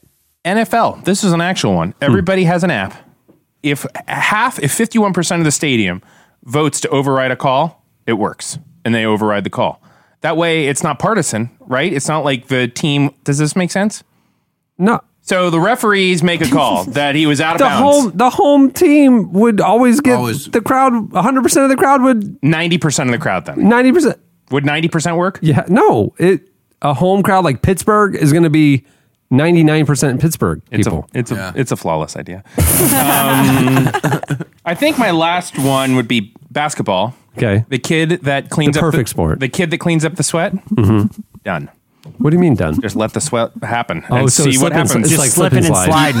I think I think it keeps you from falling down as much. I think it changes shoe design. Uh, I, I hmm. think because you got to have more It doesn't rubbery keep you shoes. from falling down as much. Guys going in for dunks and layups would be sliding all over the place and, and falling Oh. on their backs, banging their head on the Oh, ground. hilarious! Oh basketball's the best now. I've always thought I've always thought mascots should play a, a bigger role in actual gameplay. Mm. Like let them run out on the field and mess with people in the actual game more often. That doesn't happen. So, like enough. When the mascot does that thing where he runs and jumps off the trampoline and dunks it, you're saying that should count? yeah, I think there should be a trampoline that only the mascot can jump off, and he's now part of the game. College football, you get a fourth option. Is what I'm saying. Is you either get you can either go for it, Mm-hmm. punch it away, Mm-hmm. field goal, mm-hmm. bring your mascot in as a 13th man. Oh. Those, that's a fourth option. So you can have whoever you got out there, big So you got that big headed alligator, and maybe he's not going to help. Maybe he's a pretty good block. Well, alligators are terrible receivers. They have little short arms. yeah, well, that guy's going to be in the line then. He's going to block. Yeah, that's true. I'm just saying. Cameron, I got a way to I got a way to improve Okay. basketball. Okay, this is gonna. We have a hundred of these. You either it, it either works one of two ways. You either pick the best player on the other team, or you do this in lieu of fouling out, and that is you take a player's shoe, just one. So if I get five thousand out of the game, I just can't. I just got one shoe You, the rest you of the couldn't see it, but but his sell on that was he, he just said he takes one and then he just kind of looked at us like, see, You take one shoe. So like, or before the game, it's like, all right, uh, you're gonna go. You know, we'll do the. They don't do coin toss in the NBA, but whatever. They, they come to center court and they're like, Kobe Bryant, you only or LeBron, you only get one shoe tonight. Sorry, dog. and like, you know, it changes how you guard him, man. I'd, I'd watch a guy playing one shoe. I mean, Well, you ever well, seen yeah, a guy when he loses toe. a shoe on the court? It's so awkward. I Hilarious. mean, he's not he, like one foot is like two inches higher, and, and, then like slipping he's and slipping sliding and in all sliding. That sweat. Did we say slipping and sliding? Yeah. Did we jinx each other on Yeah, slip and slide? you did. What are the chances? You guys can't talk the rest of the show. no. uh, hockey. Uh, Ca- Cameron, can I shout? You have 50 more words. hockey, best way to improve hockey, take it totally out of America. Only Canadian teams put up a pretty strong television border there so that we never have to watch that again. I agree with that. It is so boring. It is like soccer on ice, except much more boring. I like it. So okay. I'm back on the soccer thing. Half the field size. Right. So we're all Four four balls. four balls. Or, Four so balls. it is no goal essentially- and no goalies. No goalies. It's- No, that you gotta have a goalie. But That's it's like- pandemonium. Yeah, At any point, you're at least scoring two, three hundred points a game. yeah. and it is. I mean, there are guys. There are yellow cards. I mean, it is absolute pandemonium. Sounds like It's like Hey, a- what about this for hockey? It's like What about arena this for football. hockey? It's arena football. Yeah. yeah, hockey. Um, for, Go ahead, Jesse. for hockey, like I think we can improve it by having the Zamboni run the whole time. Like, so you're playing, but you're dodging Right. the Zamboni. That's So just sometimes kind of you can cruising hold out on to there. The. Yeah, you can hold on to the back of it like Michael J. Fox on his skateboard and Back to the Future. Sometimes. Wait, Back so that so then that on the, along those lines for basketball, you could have those kids who are mopping up the sweat on the court at all times. They can mm-hmm. play. They- no. They're in play. Yeah, they're there. They are they are moving objects on the court. Right. But And Kobe so- Bryant can't hold on to the back of them like Michael J. Fox No, no, no, does no, in no. You, no. You can toss that kid a pass real quick down court if you feel like he's going to No, be no, no. He has No, to no, have the sweepy thing in his hands at all times. he's got to oh. be you're- actively mopping at all times. so he's purely just a distraction. Yeah, Like, he's, just a an- moving like bumper on bumper pool. You know, like a he's video game. He's Yeah. on bumper pool. yeah. Yes. Yeah. trying to play basketball. And the mascot, the mascot, and the moppy kids have to be on the court at all times. You build, you, you, you build a little kind of wall around it, like arena football, Mm-hmm. and they can't leave the court. Keep them all in. Yep. Chandler's band Yeah. name is the mascot and the Moppy Kids. Yeah. Yeah. Hey, I've heard of this. Cameron, I got one way. I got one way also to improve it because we're talking about at this point they're in like a large cage where no one escapes. Uh, uh, in the fourth quarter, we released thirty ferrets that have to stay alive the rest of the game, just running around, running them Got up. to keep them alive. I mean, we got a three point line. What about a four point line and a five point line? and, and yeah, why not, a in the really, arena why, gets why a not a drum. really tall hoop and a really short hoop too? Right. It, they do it in swimming in a way. Wait, so the little short hoop is like one point, and then the regular hoop is two points? Yeah, exactly. and it's just oh, you Or can no. do really sweet dunks on that. That's why guys like us can get out there and get a shot at the NBA because right now it's just not fair. It's fra- yeah, it's fractional points on Like, the hoop. like, here's my problem with the NBA right now. One, it doesn't help for guys that aren't dunking on 10 foot. If I got eight and a half foot, and two, Right. it, it totally takes out dudes who are really good with ferrets. And so if we added these rules, I Right. think I would have a shot. That's all. and I'm saying, how much fun is it to see a guy hit the three rim and then it drops down and goes through the point eight? So now we got a three and then get attacked by a ferret. Right. All of a sudden, this is a game worth watching. All right, there you go. All right, well, you know, coming for the substance. That's why I'm wearing a baseball hat today. That'll do it for Slices. Stay tuned. Up next, Oh the man. Flaming Lips.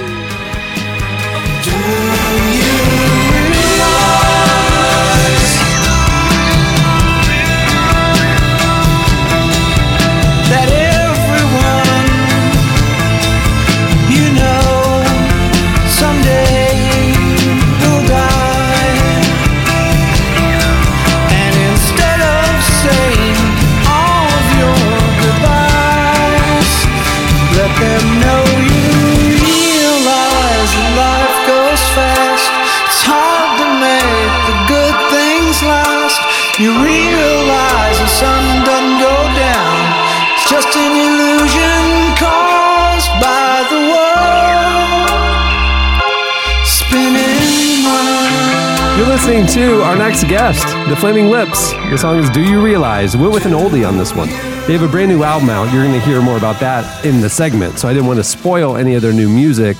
So I figured I'd toss back to 2002, bring you a little Do You Realize? Classic song. Well, uh, before the Flaming Lips, normally here we would have a, uh, a, a sponsor in the middle of the show, you know, that helps underwrite the show.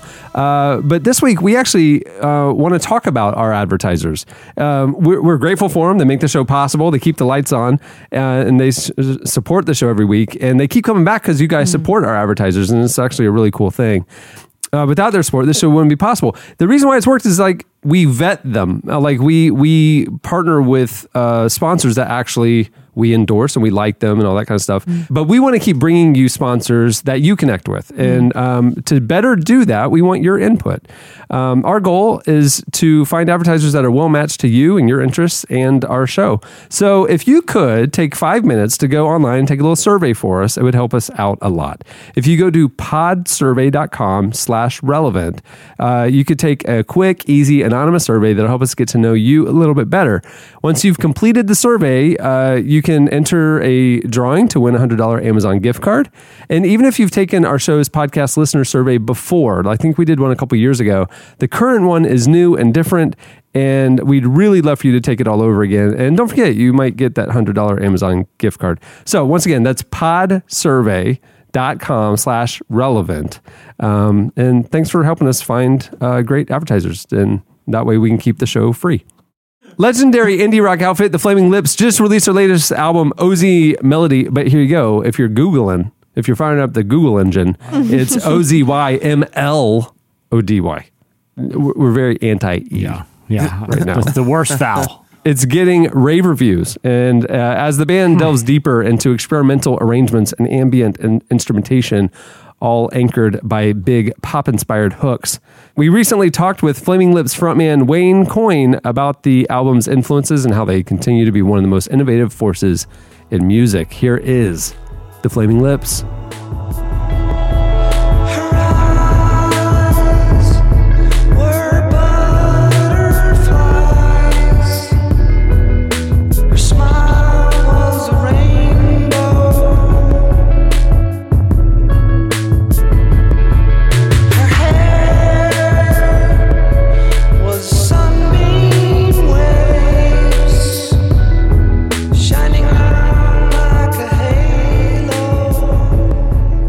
So this this album is is a little different than uh, your previous work, and obviously have got a, a ton. But I think you know one thing that I noticed was uh, the lack of uh, even more um, analog sounds that that were uh, maybe more prevalent. I think I only heard one song that featured drums, at least in a in a prominent way, and those kind of things. So I mean, what what would you say inspired um, inspired your overall direction for this for this project?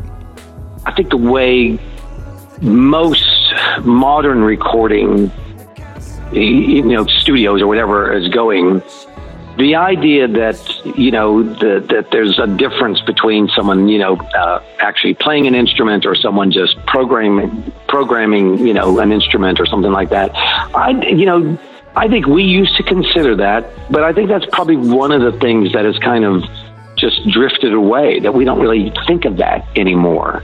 And probably because we're working more and more on computers and less and less you know it having to be a organized jam session where everybody's playing at the same time. I think i don't think you'd want to be in a group for 30 years like we've been.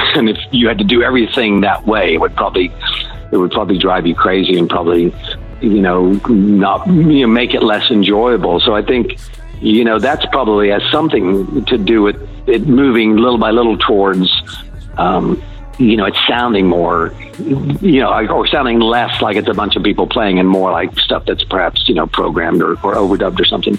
Um, and then probably just the more music that's made like that that we're listening to. I mean being around um, miley cyrus you know, and and and getting involved with with her, and not just making music with her, but you know, working on even tracks that other producers had done with her, and sort of being exposed and being, you know, enlightened and and just being around it is probably. I don't know. You know, we we've talked about this this thing that happens. Like you'll hear a piece of music and you cannot know whether you really like it or whether you really hate it. And you listen to it and listen to it. And the more you listen to it, the more you are going to want to listen to it. Now, you still may not like it and you still may say you hate it, but the more and more you listen to music, the more it's played around in this circuitry in your brain, and your brain has sort of accepted it, even if you haven't, you know. And I think just by being around her and listening and being exposed to so much music that's not just, you know, it's not, it's not necessarily rap, but it's you know, a lot of hip hop producers and stuff. And, you know, hip hop producers aren't, you know, they're never really looking at it like, oh, there's a bass player and there's a drummer and there's a guitar player or whatever. It's just a track. They just make a track out of whatever they, whatever they want to make it out of, you know. And I think Steven and I really embraced that. I think we we wanted to, in a sense, get away from thinking of ourselves always as like this rock group that you know here's a drummer and here's a bass player and not and it just be sounds you know?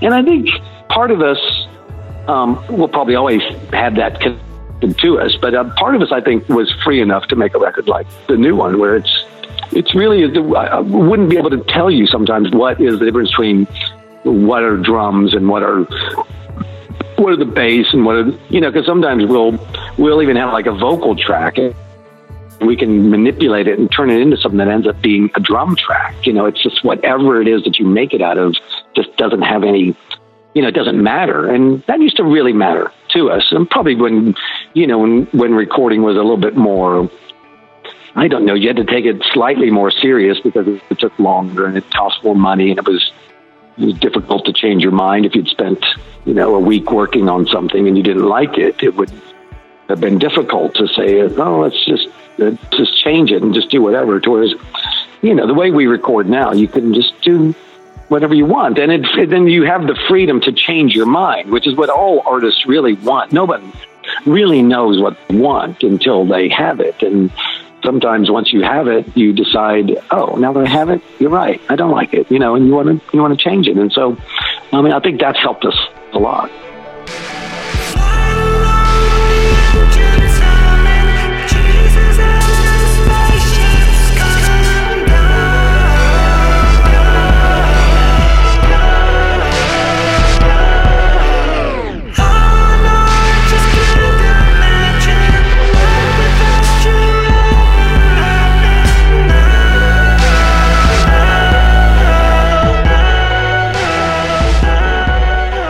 So it's interesting, like you talk about, you know, obviously your 30 year career as a band and then leading up to this latest project. I imagine, you know, with some of the changes you're talking about and in terms of music itself and what even, you know, what even, how even you define what instruments and component parts go into music, how has that changed your process? I mean, how, do you approach music largely the same, you say, or would you say, or is it totally different? What, what does that look like for y'all?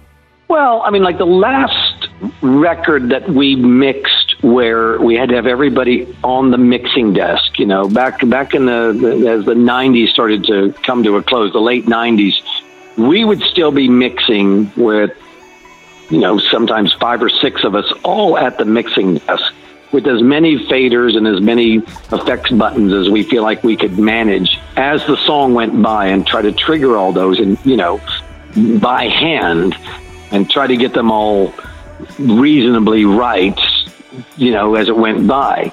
And that would drive us crazy. I mean, we would mix songs. There's a there's a song called "Unconsciously Screaming" on on a record, uh, the Priest Driven Ambulance record of ours, and we know, without an exaggeration, we know that we mixed it over 200 times. Um, and sometimes it would be because we just didn't like it, and sometimes we would mess up something and we'd redo it, and sometimes we'd change our minds as it went. So nowadays, you know, all those little nuances are, you know, the computer is keeping track of every little move that you want to make. So, you know, if it's going by and you say, oh, you know, I want to put a little bit more high end on the on the hi hat track or something, it can just be done. You don't have to have someone do it while you know while the, the track is going by. And I think that's allowed us to be a different group than we were in the late 90s. Otherwise, I don't think we'd want to be that same group. I think it would just drive us all crazy to have to work with the same people in the same frustrating ways over and over and over. And I think us embracing the technology that allowed it to be easier has made our music so much. You know, it's just not better isn't the right word, but we're just more free to kind of be wrong and and you know it lets you find what's right. You, you know, no one knows what to do. A lot of times you're just you know, you're just messing around and you know one idea is as valid and as good as the next idea and you just start doing things you know and and this then the, the way you can record now it just allows you to just do stuff you know and it's not that it's not that you know it's not that much work to change it or whatever. And that's that's a great thing. That's a really really great thing. And some people may view it like it makes it so anybody can record. And i say good. I mean that i says i think that's cool. I, I think it's like having it's like having paint brushes and paint available. If you want to be a painter you can paint. You don't have to there's no special thing that you have to be part of. And i think music i don't know if it's that way just yet, but it's, it's becoming that way. I think that's going to be great for music.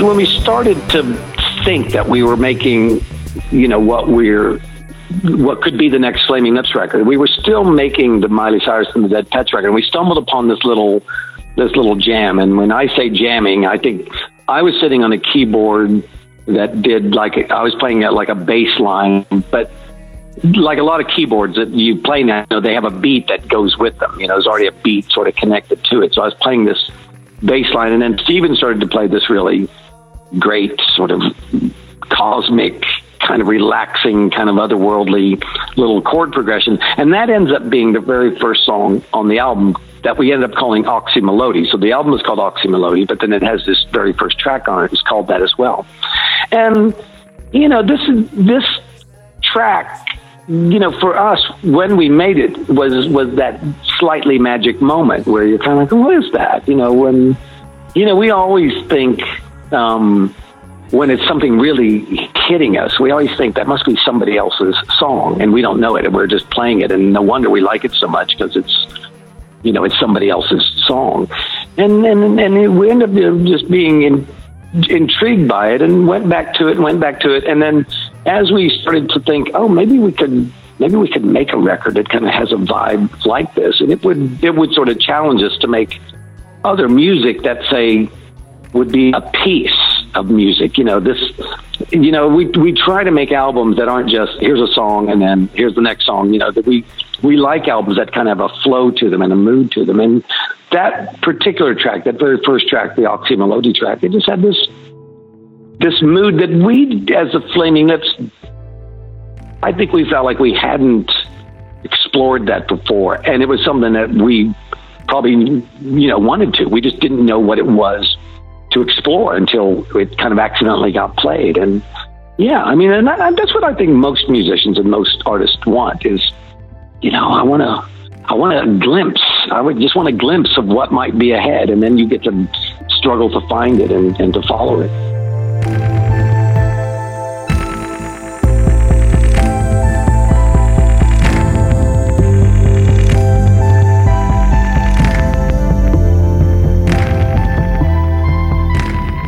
That was the Flaming Lips.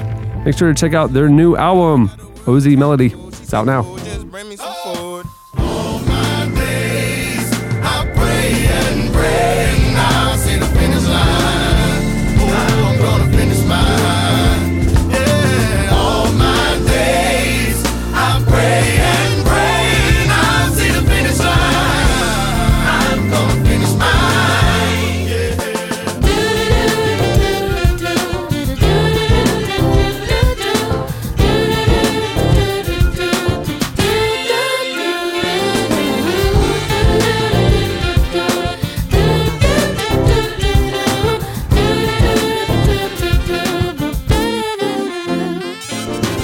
Listening to Chance the Rapper and Kirk Franklin. Uh, the song is Finish Line Drown, and the reason why you're listening to the both of them is they both appear in the brand new issue of Relevant. Oh, I thought it was because they recorded Yeah. a song together. But it more. the reason why I chose it for this break. You're like, we created this song of the two of them Is- together because they're both in the magazine. Yeah, there you go. That's it. We very custom so- sonic experiences here on the show. Kirk Franklin.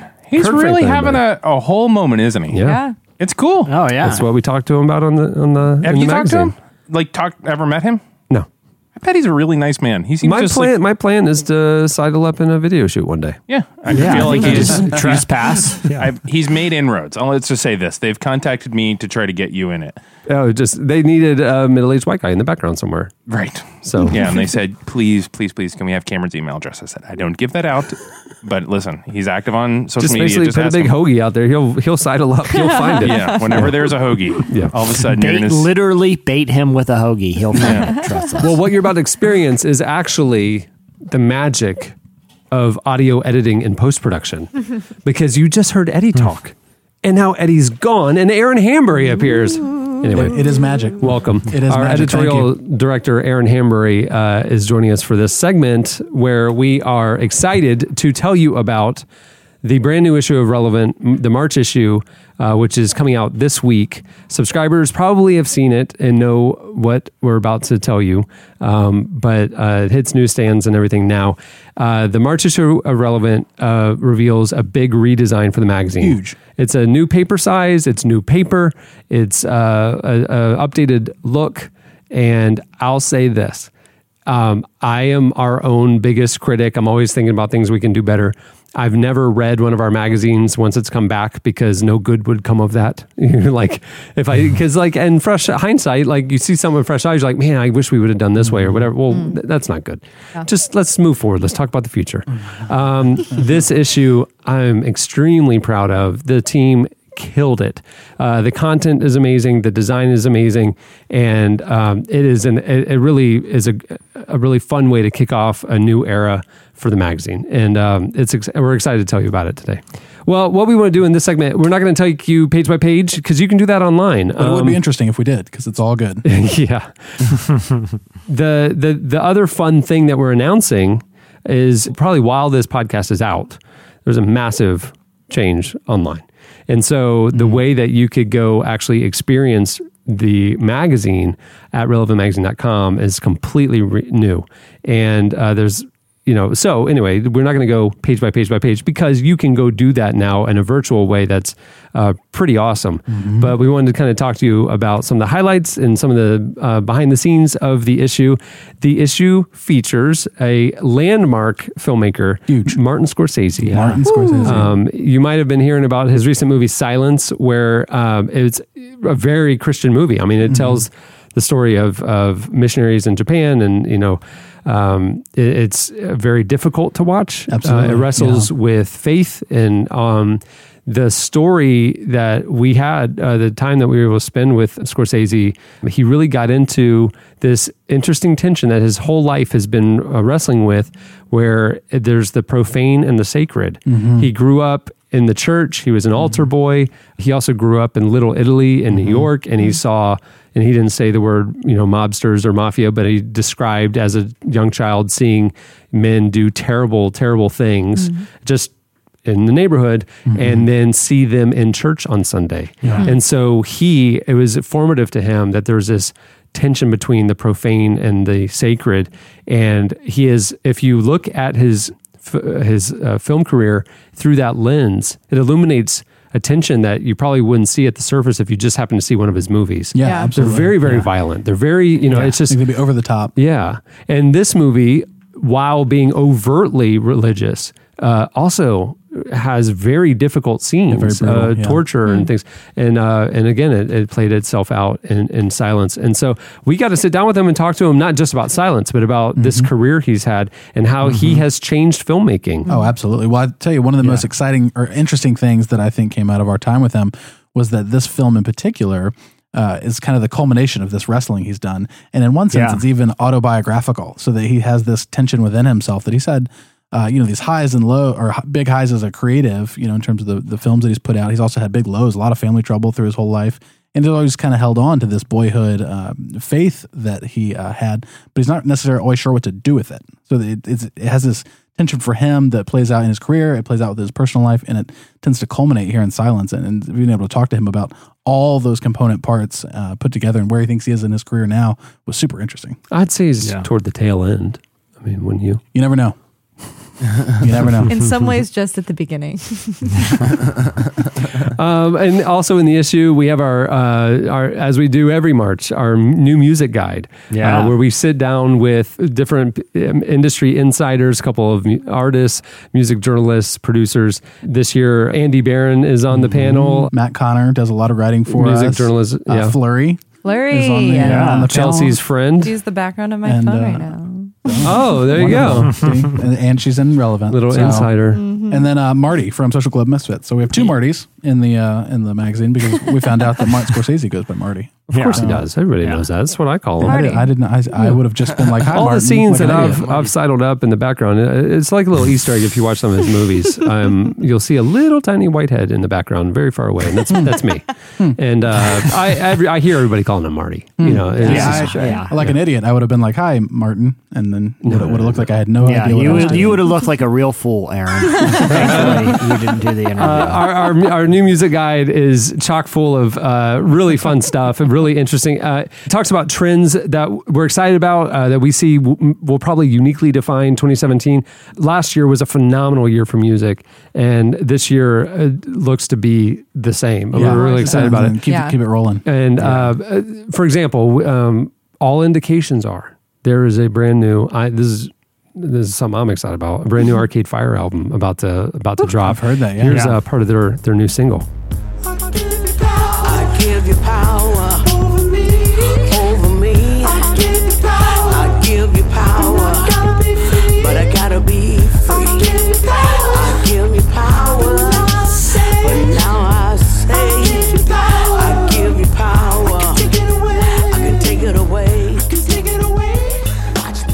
That's the sort of stuff you'll find in the new music guide, like a little little insider tidbit. Like, hey, guess what? This is coming. Uh, we also talk about trends and like uh, several artists. Like one thing, one of the things that we saw percolating in 2016 that we think is going to really hit momentum this year is the uh, the 70s are back. I'm so 70s excited. are back. See, I'm but it's so not like disco 70s. It's like Elton John 70s. Yes. Long songs. it's like the 70s. golden And like age Queen- of rock Queen. and roll. Yeah, oh, yeah. Yes. Queen 70s is Yeah, coming back. Foxygen, who we talk about, I think a couple places in, in this issue, uh, sounds so much like Queen. Yeah, and- and- and- yeah, they really do. Another artist that's in, in, in the issue that kind of anchors this trend for us is actually the Lemon Twigs. Uh, here's their new single.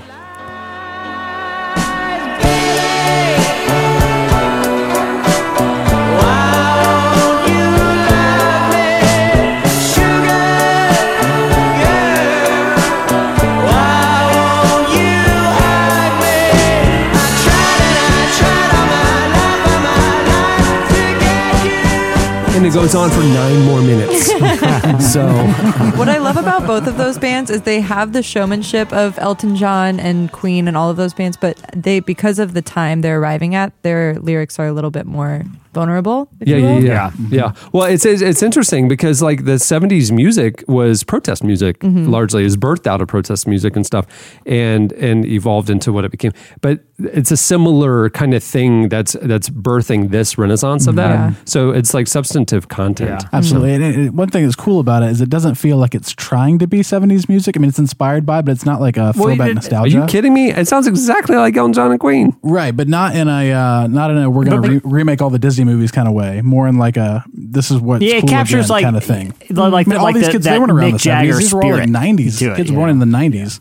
Uh, doing the music, which I think is an interesting twist on. I mean, it's not just like a 70s. So band you're saying out it doesn't feel like derivative or like we're trying to remake or, or reimagine the 70s. Right. It's just authentically Yeah, you know how 70s. What, They're being birthed TV out of the and same movies are like, hey, things. let's start revisiting stuff and see if it catches on again. And I don't feel like that's what's going on here. Yeah. Other uh, music in the issue, we actually talk. If you saw the Grammys, you know, you saw Chance out there having church, and Kirk Franklin was leading the choir. Wow. And we sit down with Kirk Franklin in this issue and talk about him kind of pastoring this revival that's happening in hip hop. Uh, Kirk had has had huge influence on Kanye West, and he shows up on his album. Uh, he shows up on Chance's album. He's showing up. Uh, he was referenced by Big Sean's new single, and Yeah. it's all about Jesus. So it's like. Why is Kirk Franklin all of us? So we sat down with him and talked about it. we, It we, was we asked just that. Essentially, like this is everything we're seeing. What happened? What's going on? And he told us. I mean, he told us the he told us the backstory of these. Uh, what's going on? What the relationships were like now. His fears with some of it. Like what's Yeah. been a real door opening kind of experience, and then His wh- concerns. What's next? Yeah. like, Yeah. for him. Yeah, it's, it's fascinating. Yeah, he really has one of the most fascinating careers of any musician right now because he walks in so many circles, and it isn't just Mm-hmm. like him inserting himself. Like a lot of artists want to work to with him, not just because of what he brings to the table musically, but also spiritually. He's really kind of at the center of this moment that's happening right now. Also, in the issue, we had a really cool piece on what is happening in the spiritual climate in New York City right now. It, like statistically, it's quantifiable. This isn't just like, oh, there's a cool church everybody's going to. The the population of New York City, uh, the Christian population of New York City, has grown 300 percent in the last 20 years. Three hundred. That's insane. Yeah, and and and and this story, uh, uh, the journalist is somebody who's been there for the whole the whole run of it. So to get the insider perspective on really what's happening in that city, talking about the small parish movement, the Hillsong New York, obviously, and the impact that Tim Keller and John Tyson and others have had, uh, uh, and really what's happening. It's bigger than any one Yeah, church or even a handful of churches. It's it's uh, entrenching itself in the neighborhoods, and it's uh, I mean that's tough soil to to crack, and it's fascinating to. Um, hear w- really why it's happening and, and how it's happening. The photography is worth the price of admission, folks. Yeah, absolutely. it's awesome. Andy Barron nailed it, capturing the vibe and the scenes of what's happening spiritually in New York right now. Yeah, as an editor, that was a fun one just to package as a whole. I mean, you know, from Yeah.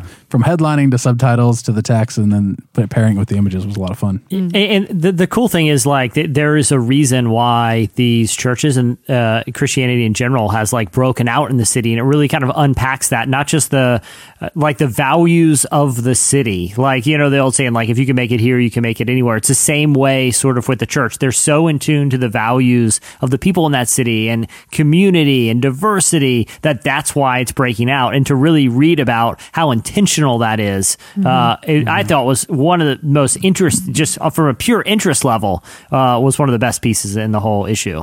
Also in the issue, Fanagram, NT Wright. Uh, Craig Groeschel wrote a piece. The experience of reading the magazine is n- rem- remarkably different. Uh, the front matter, which is what we call the short stuff up in the front of the magazine, uh, has been significantly expanded. Doubled, Um, I yeah. think. Yeah, which is the, here's the deal. That's why we all like reading. You know what I'm saying? Like, We this- did, we did this for you, relevant reader. yeah. I mean, so it's beautiful. It's it's engaging. It's the full spectrum, God, life, culture, justice. Um, it's it's what we've covered. It's just being done in kind of a new and more honed way, maybe.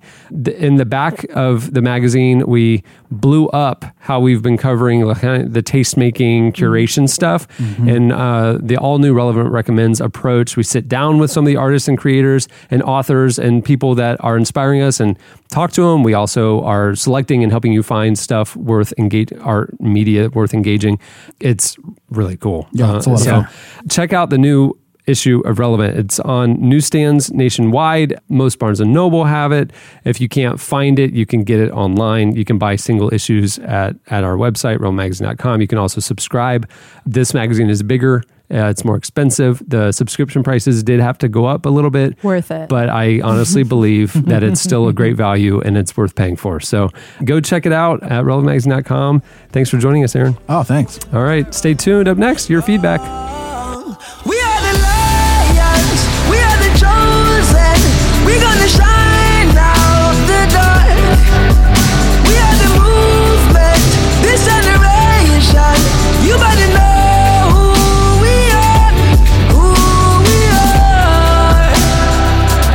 listening to Skip Marley, song is Lions. Now, who's Skip Marley? Skip Marley's grandfather was uh, a little famous. was Jacob Marley from the very famous.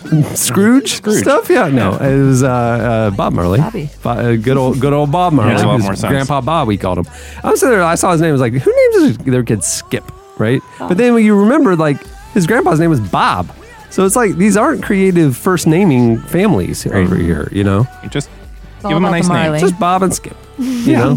Just hanging out. Keep it simple. Anyway, Skip Marley. It's a really great track. Uh, Lions is what it's called. All right. Well, it's time for your feedback. Uh, last week we had Adam on. And uh, th- weird things happen when Adam's on. Weird. And he he brought a slice about how uh, some '90s nostalgia stuff was coming back. Specifically, Nokia was bringing back that brick phone. Love it. And uh, and we got us talking about nostalgic uh, reboots and things that we would like to see come back. You know, obviously, you know, there are a lot of shows recently, Fuller House, things like that. Uh, what did you want to see come back? What? So we the question of the week last week was what nostalgic things would you like to see come back? You hit us up on Twitter at Relevant Podcast. You also posted on the episode page at relevantmagazine.com. Here's a few of our favorites. PC Walker said he'd like to see micro machines come back, even if it's just to see that fast talking guy from the commercials again. Great I say, point. yeah, I, I agree. That great idea. More choking hazards, PC Walker. Unbelievable. More choking hazards. Is that were you Uh, were you more 90s choking hazards. Unbelievable. Thanks a lot, personal computer. Danny said, I'd like to see a Captain America live action remake starring Al Gore as the Cap himself. But I don't want to see Al Gore in tights. Valid Well, I mean, he- I, I mean, I would, I would love. I think he could pull it off with the blue hair. Get him in, you know, he'll, he'll be fine. Do You know what? The, you know what the the uh, the thing about Captain Planet is is like you know they they all all the kids like had the rings. You know, it was like fire, wind, water, and they could like shoot all this stuff. And one of them's like Earth. Like one Like- kid had an Earth ring, which was like, mm, dirt. You get everything? like, just say soil. Even soil would have been better. But Earth is just like, ex- that's all. exactly. planet. Like, how, how does one kid get a ring that shoots fire and one that is is is ba- is basically a wheelbarrow full of dirt? That's his whole power ring. I, I, I couldn't watch Captain Planet because I just felt bad for the kid that had the Earth ring. It's so like I couldn't watch it 'cause it was- would if Yeah, we if weren't allowed to. It was too liberal. Really? Yeah. No. Environmentalism was liberal. In They our- did a they did a whole episode on population control, like how many, like not having too many kids. And I remember even No as a, way. like a fifth grader watching it and going like, hmm, "Wow, that seems outside of like the realm of recycling and things I thought I was going to hear about." Apparently, I got to talk to my parents about not having my brother. See, I was more offended, I was more offended by the mm-hmm. Earth ring personally. Yeah, Eddie. yeah, I mean, that- population control. I get why you're mad, but I mean, if I was the kid that was given the Earth ring and my buddy got fire, I'm becoming someone who actively pollutes just to spite Captain Planet and his, and his villains dumb are ring. I'm just That's all. ripping I- out. give me, give me like an ice ring or something, Yeah, dude. I'm- Earth, come on, man. I don't even want to be a part of this. I'm not I'm putting taking, mine in. I'm, I'm not taking putting a it in. bag of those six packs of rings, you know, and just walking straight to SeaWorld, dumping them in the dolphin habitat. Um, what are the most nostalgic things that you would like to see come back? Addison said, Shauna. Shauna. which, which I thought was both incredibly funny and sad at the same time. Was it? Is she saying that um, Shauna's prime was in the nineties? No, no, no. it Oh, was okay. just purely because the question was purely because I wanted to make sure it was not insulting to our friend. What are the nostalgic things you would like to see come back? Uh, I we may have some news about that soon. By the way, Yeah. Uh, Foreshadowing. Scott Apple Yeah. said the Stretch Armstrong toys, but life size. Shauna, Oh. Shauna's actually moving to France. That's the news. it's Stretch Ar- life size Stretch Armstrong. Mm-hmm. That's terrible. I'm I'm What would you do Yeah. with it? Be I don't know heavy. what you would Ex- do with it. You can't exactly. really pull it. I mean, If you you can only pull it as wide as your arms can go. I go. actually saw one at Target the other day, so they're still selling them. Hmm. I- It was like in a realm of like toys you missed. oh, really? Yeah, and they had that little robot guy that eats coins, the little yellow one. Wait, Target has a nostalgia section now. Yeah. Oh, sweet. I was sweet. shopping for my niece and nephew. Gregor was either being funny or quite insulting when he said, Since the threshold for reboots and other nostalgia is getting shorter and shorter, I think it's time for a relevant podcast reboot. Oh, what? Okay, good. That's how I took it too. like Relevant Podcast, the next generation sort of Yeah, a thing. very or like insecure. or Relevant Podcast babies, like Muppet Babies. yeah, I I'm love monstrously Muppet insecure. I didn't need that. I, I like Muppet Yeah. Babies. Yeah, I think we- we do a Muppet Babies one. Yeah. Fine. We Just all have- have we all have kids that are Cohen generally and his friends can have a podcast. right. Yeah, Lucy and there you Eve go. pop Wait a on. second. Yeah, in like two in two years, Cohen has been asking me ad nauseum to Right. start a kids YouTube channel. So maybe that's what maybe that's what it is. It's Relevant Podcast Babies. Yeah. The next class. Yeah. the Relevant next Podcast, the I like next that. class. Uh-huh. And then they grow up the college years. I like mm-hmm. it. The Yep, next generation. Uh, Josh Conrad said, "Bring back the Adventures of Pete and Pete as the parents of Pete Jr. and other Pete Jr." I would totally watch that. Pete and Pete was a totally weird and underrated show, and I agree. I fully support that. So they're the parents, and then they both named their kids Pete Jr. So Yeah, it's Pete so it's Jr. four and Pete Pete's in Jr. the show. Pete Jr. and Pete Jr. is the name of this show, but the de- the parents' names are also Pete and Pete. I I like I, I, I, I heard one of the Pete's though choked on a micro machine, and he's uh, Yeah, he's, know. no, he didn't make it. Um, it, it would be Pete and Pete Generations. There was Yeah. an episode of Pete and Pete where one of the Pete's went to driver's ed and they they had like cardboard people that popped up and you had to avoid them. And for most of my life, I thought that's what you're taking your driver's test would be like. Oh, almost like in a shooting gallery where like bad guys and good like, guys would come up, up. like in the police academy. And Yeah. like you have to shoot bad ones and not good ones. Yeah. yeah. And you thought that's what driving tests were like? yeah, That would severely be- disappointed when I found out all you had to do was parallel park. So. All right. Well, there's more where that came from. Uh, chime in, and then Jesse will uh, pitch it to uh, Comcast to uh, see if we can get some of these rebooted. Yeah, I mean, I'm, I'm, I'm, I need a show to land here because I'm planning on retiring to Fort Lauderdale very shortly. So give me some good ones. All right. So for this week's, Editorial question of the week. Hey. well, I mean, clearly there's only one question that we can ask, and we want to hear from you uh, ways to improve sports. That's Yeah. it. I mean, just give it to us. I think it's I think it's MTV's Rock and Jock. I think that's the pinnacle. I think Essentially, everything is a rock and jock. So tennis rock and jock, bowling rock and jock. tennis Rock and Jock. Right. Yeah, I would watch Get out that. there. You got Martina Navratilova and you got uh, Blossom. You got Blossom. Well, have you ever seen that? Have you ever seen those giant novelty tennis balls? Throw one of those bad boys Yeah. out there. Great one. yeah, th- th- throw that in the mix. It's a- Right. yeah, it's a slow, much slower game. It's and then very you, and then you have watch. Barbara Bush riding around in her little cart, and if you hit her, ten thousand points. Ten on, on her jazzy scooter. No, you Yeah. get cash. You get actual Cash. cash. if you hit Barbara Bush. Okay. They'll give you a thousand dollars. You got to hold it with you while you play, but you still got a grand. She won't get hurt. It's just a tennis ball. No, she's gonna be fine. Yeah, she's Well, fine. I don't want to hurt Mrs. It may Bush. swerve. I mean, the cart may swerve a little. Yeah, it'll be fine. Yeah, it's, it's a small tennis. All right, so hit us up on Twitter at Relevant Podcast, uh, or you can post your suggestions on the podcast episode page at Oh, relevantmagazine.com. Suggestions to improve various sports. There you go. I can't get the image out of my mind of like a former diplomat and ex-president just lobbing one in and a major leaguer swinging as hard as they've ever swung in their life at that. Right. So, so Um, Eddie's been giggling at old timers who can't get it off the mound. Yeah, I'm you're very- giggling at somebody who can make it 90 feet all the way to the plate, but it's yeah, so but it's not slow. a strike. Like it's clearly Yeah, it's like, like floating softball. way out, way outside the batter's box. Yeah. but the Right. major leaguer just s- slowly walks over and just crushes it out of the park. But in the George Bush laughs. case, So in the George Bush case, the the the base the hitter just walks right up, picks it up from right next to George Bush's feet, Yeah. and just does one of those things where he like tosses it to himself. He just pops it in the air and just nails it, and it's like in the water. The kayaks are going to get the ball. I like it. All right. Many thanks to uh, our guests for joining us. Uh, the Flaming Lips, the Flaming Lips' new album, Oczy Mlody, is out now. Uh, you can also follow them on Twitter at the Flaming Lips. Also, Chapstick uh, helps. Also, thanks to our show sponsor for making the episode possible. Remember, when you, when you go to squarespace.com today, you can start your trial site and start building and playing, kicking the tires, and having a good time. And when you decide to sign up Yeah. for Squarespace, enter the offer code relevant and get 10% off your first purchase. Yes. And to be clear with our sponsors, I would like to say this. We have actually all used Squarespace and it actually is as awesome as we talked Yeah, about. it's true. So definitely. The new issue of Relevant is out now. The new era has begun. The new site is launching soon. Subscribe to the magazine. Uh, I think you won't be disappointed. I think you'll like it. Relevant No, they RelevantMagazine.com. will like it. I know you're supposed I'm to. underselling it. I understand because that's what, what well, you in do. the segment, we told them. I mean, like I don't have to undersell it. I didn't have anything to do with the magazine. It's, great. You're going to love it. Thanks. It's, I'm really proud of it. Hey, I didn't write a word in that, and that's how you know it's good.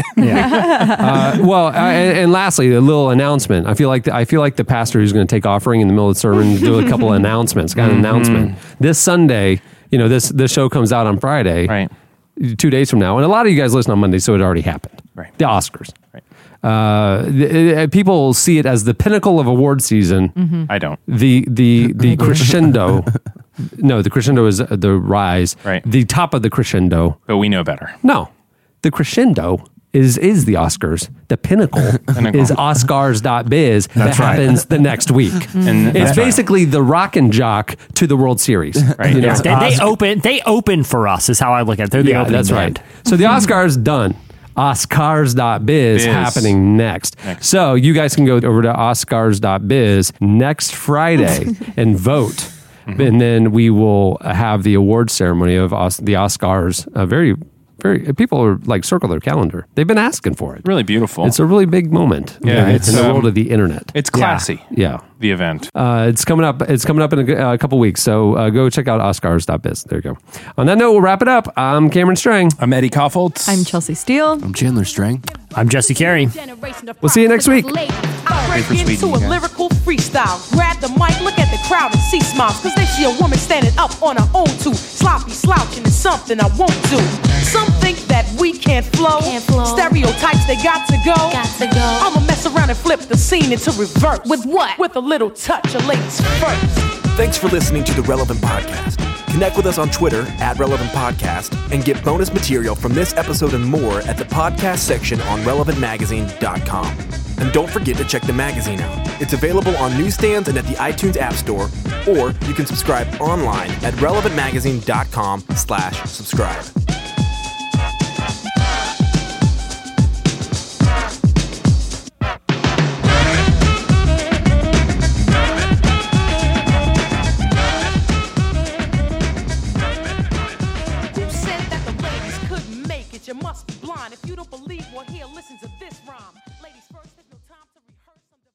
I'm becoming someone who actively pollutes just to spite Captain Planet.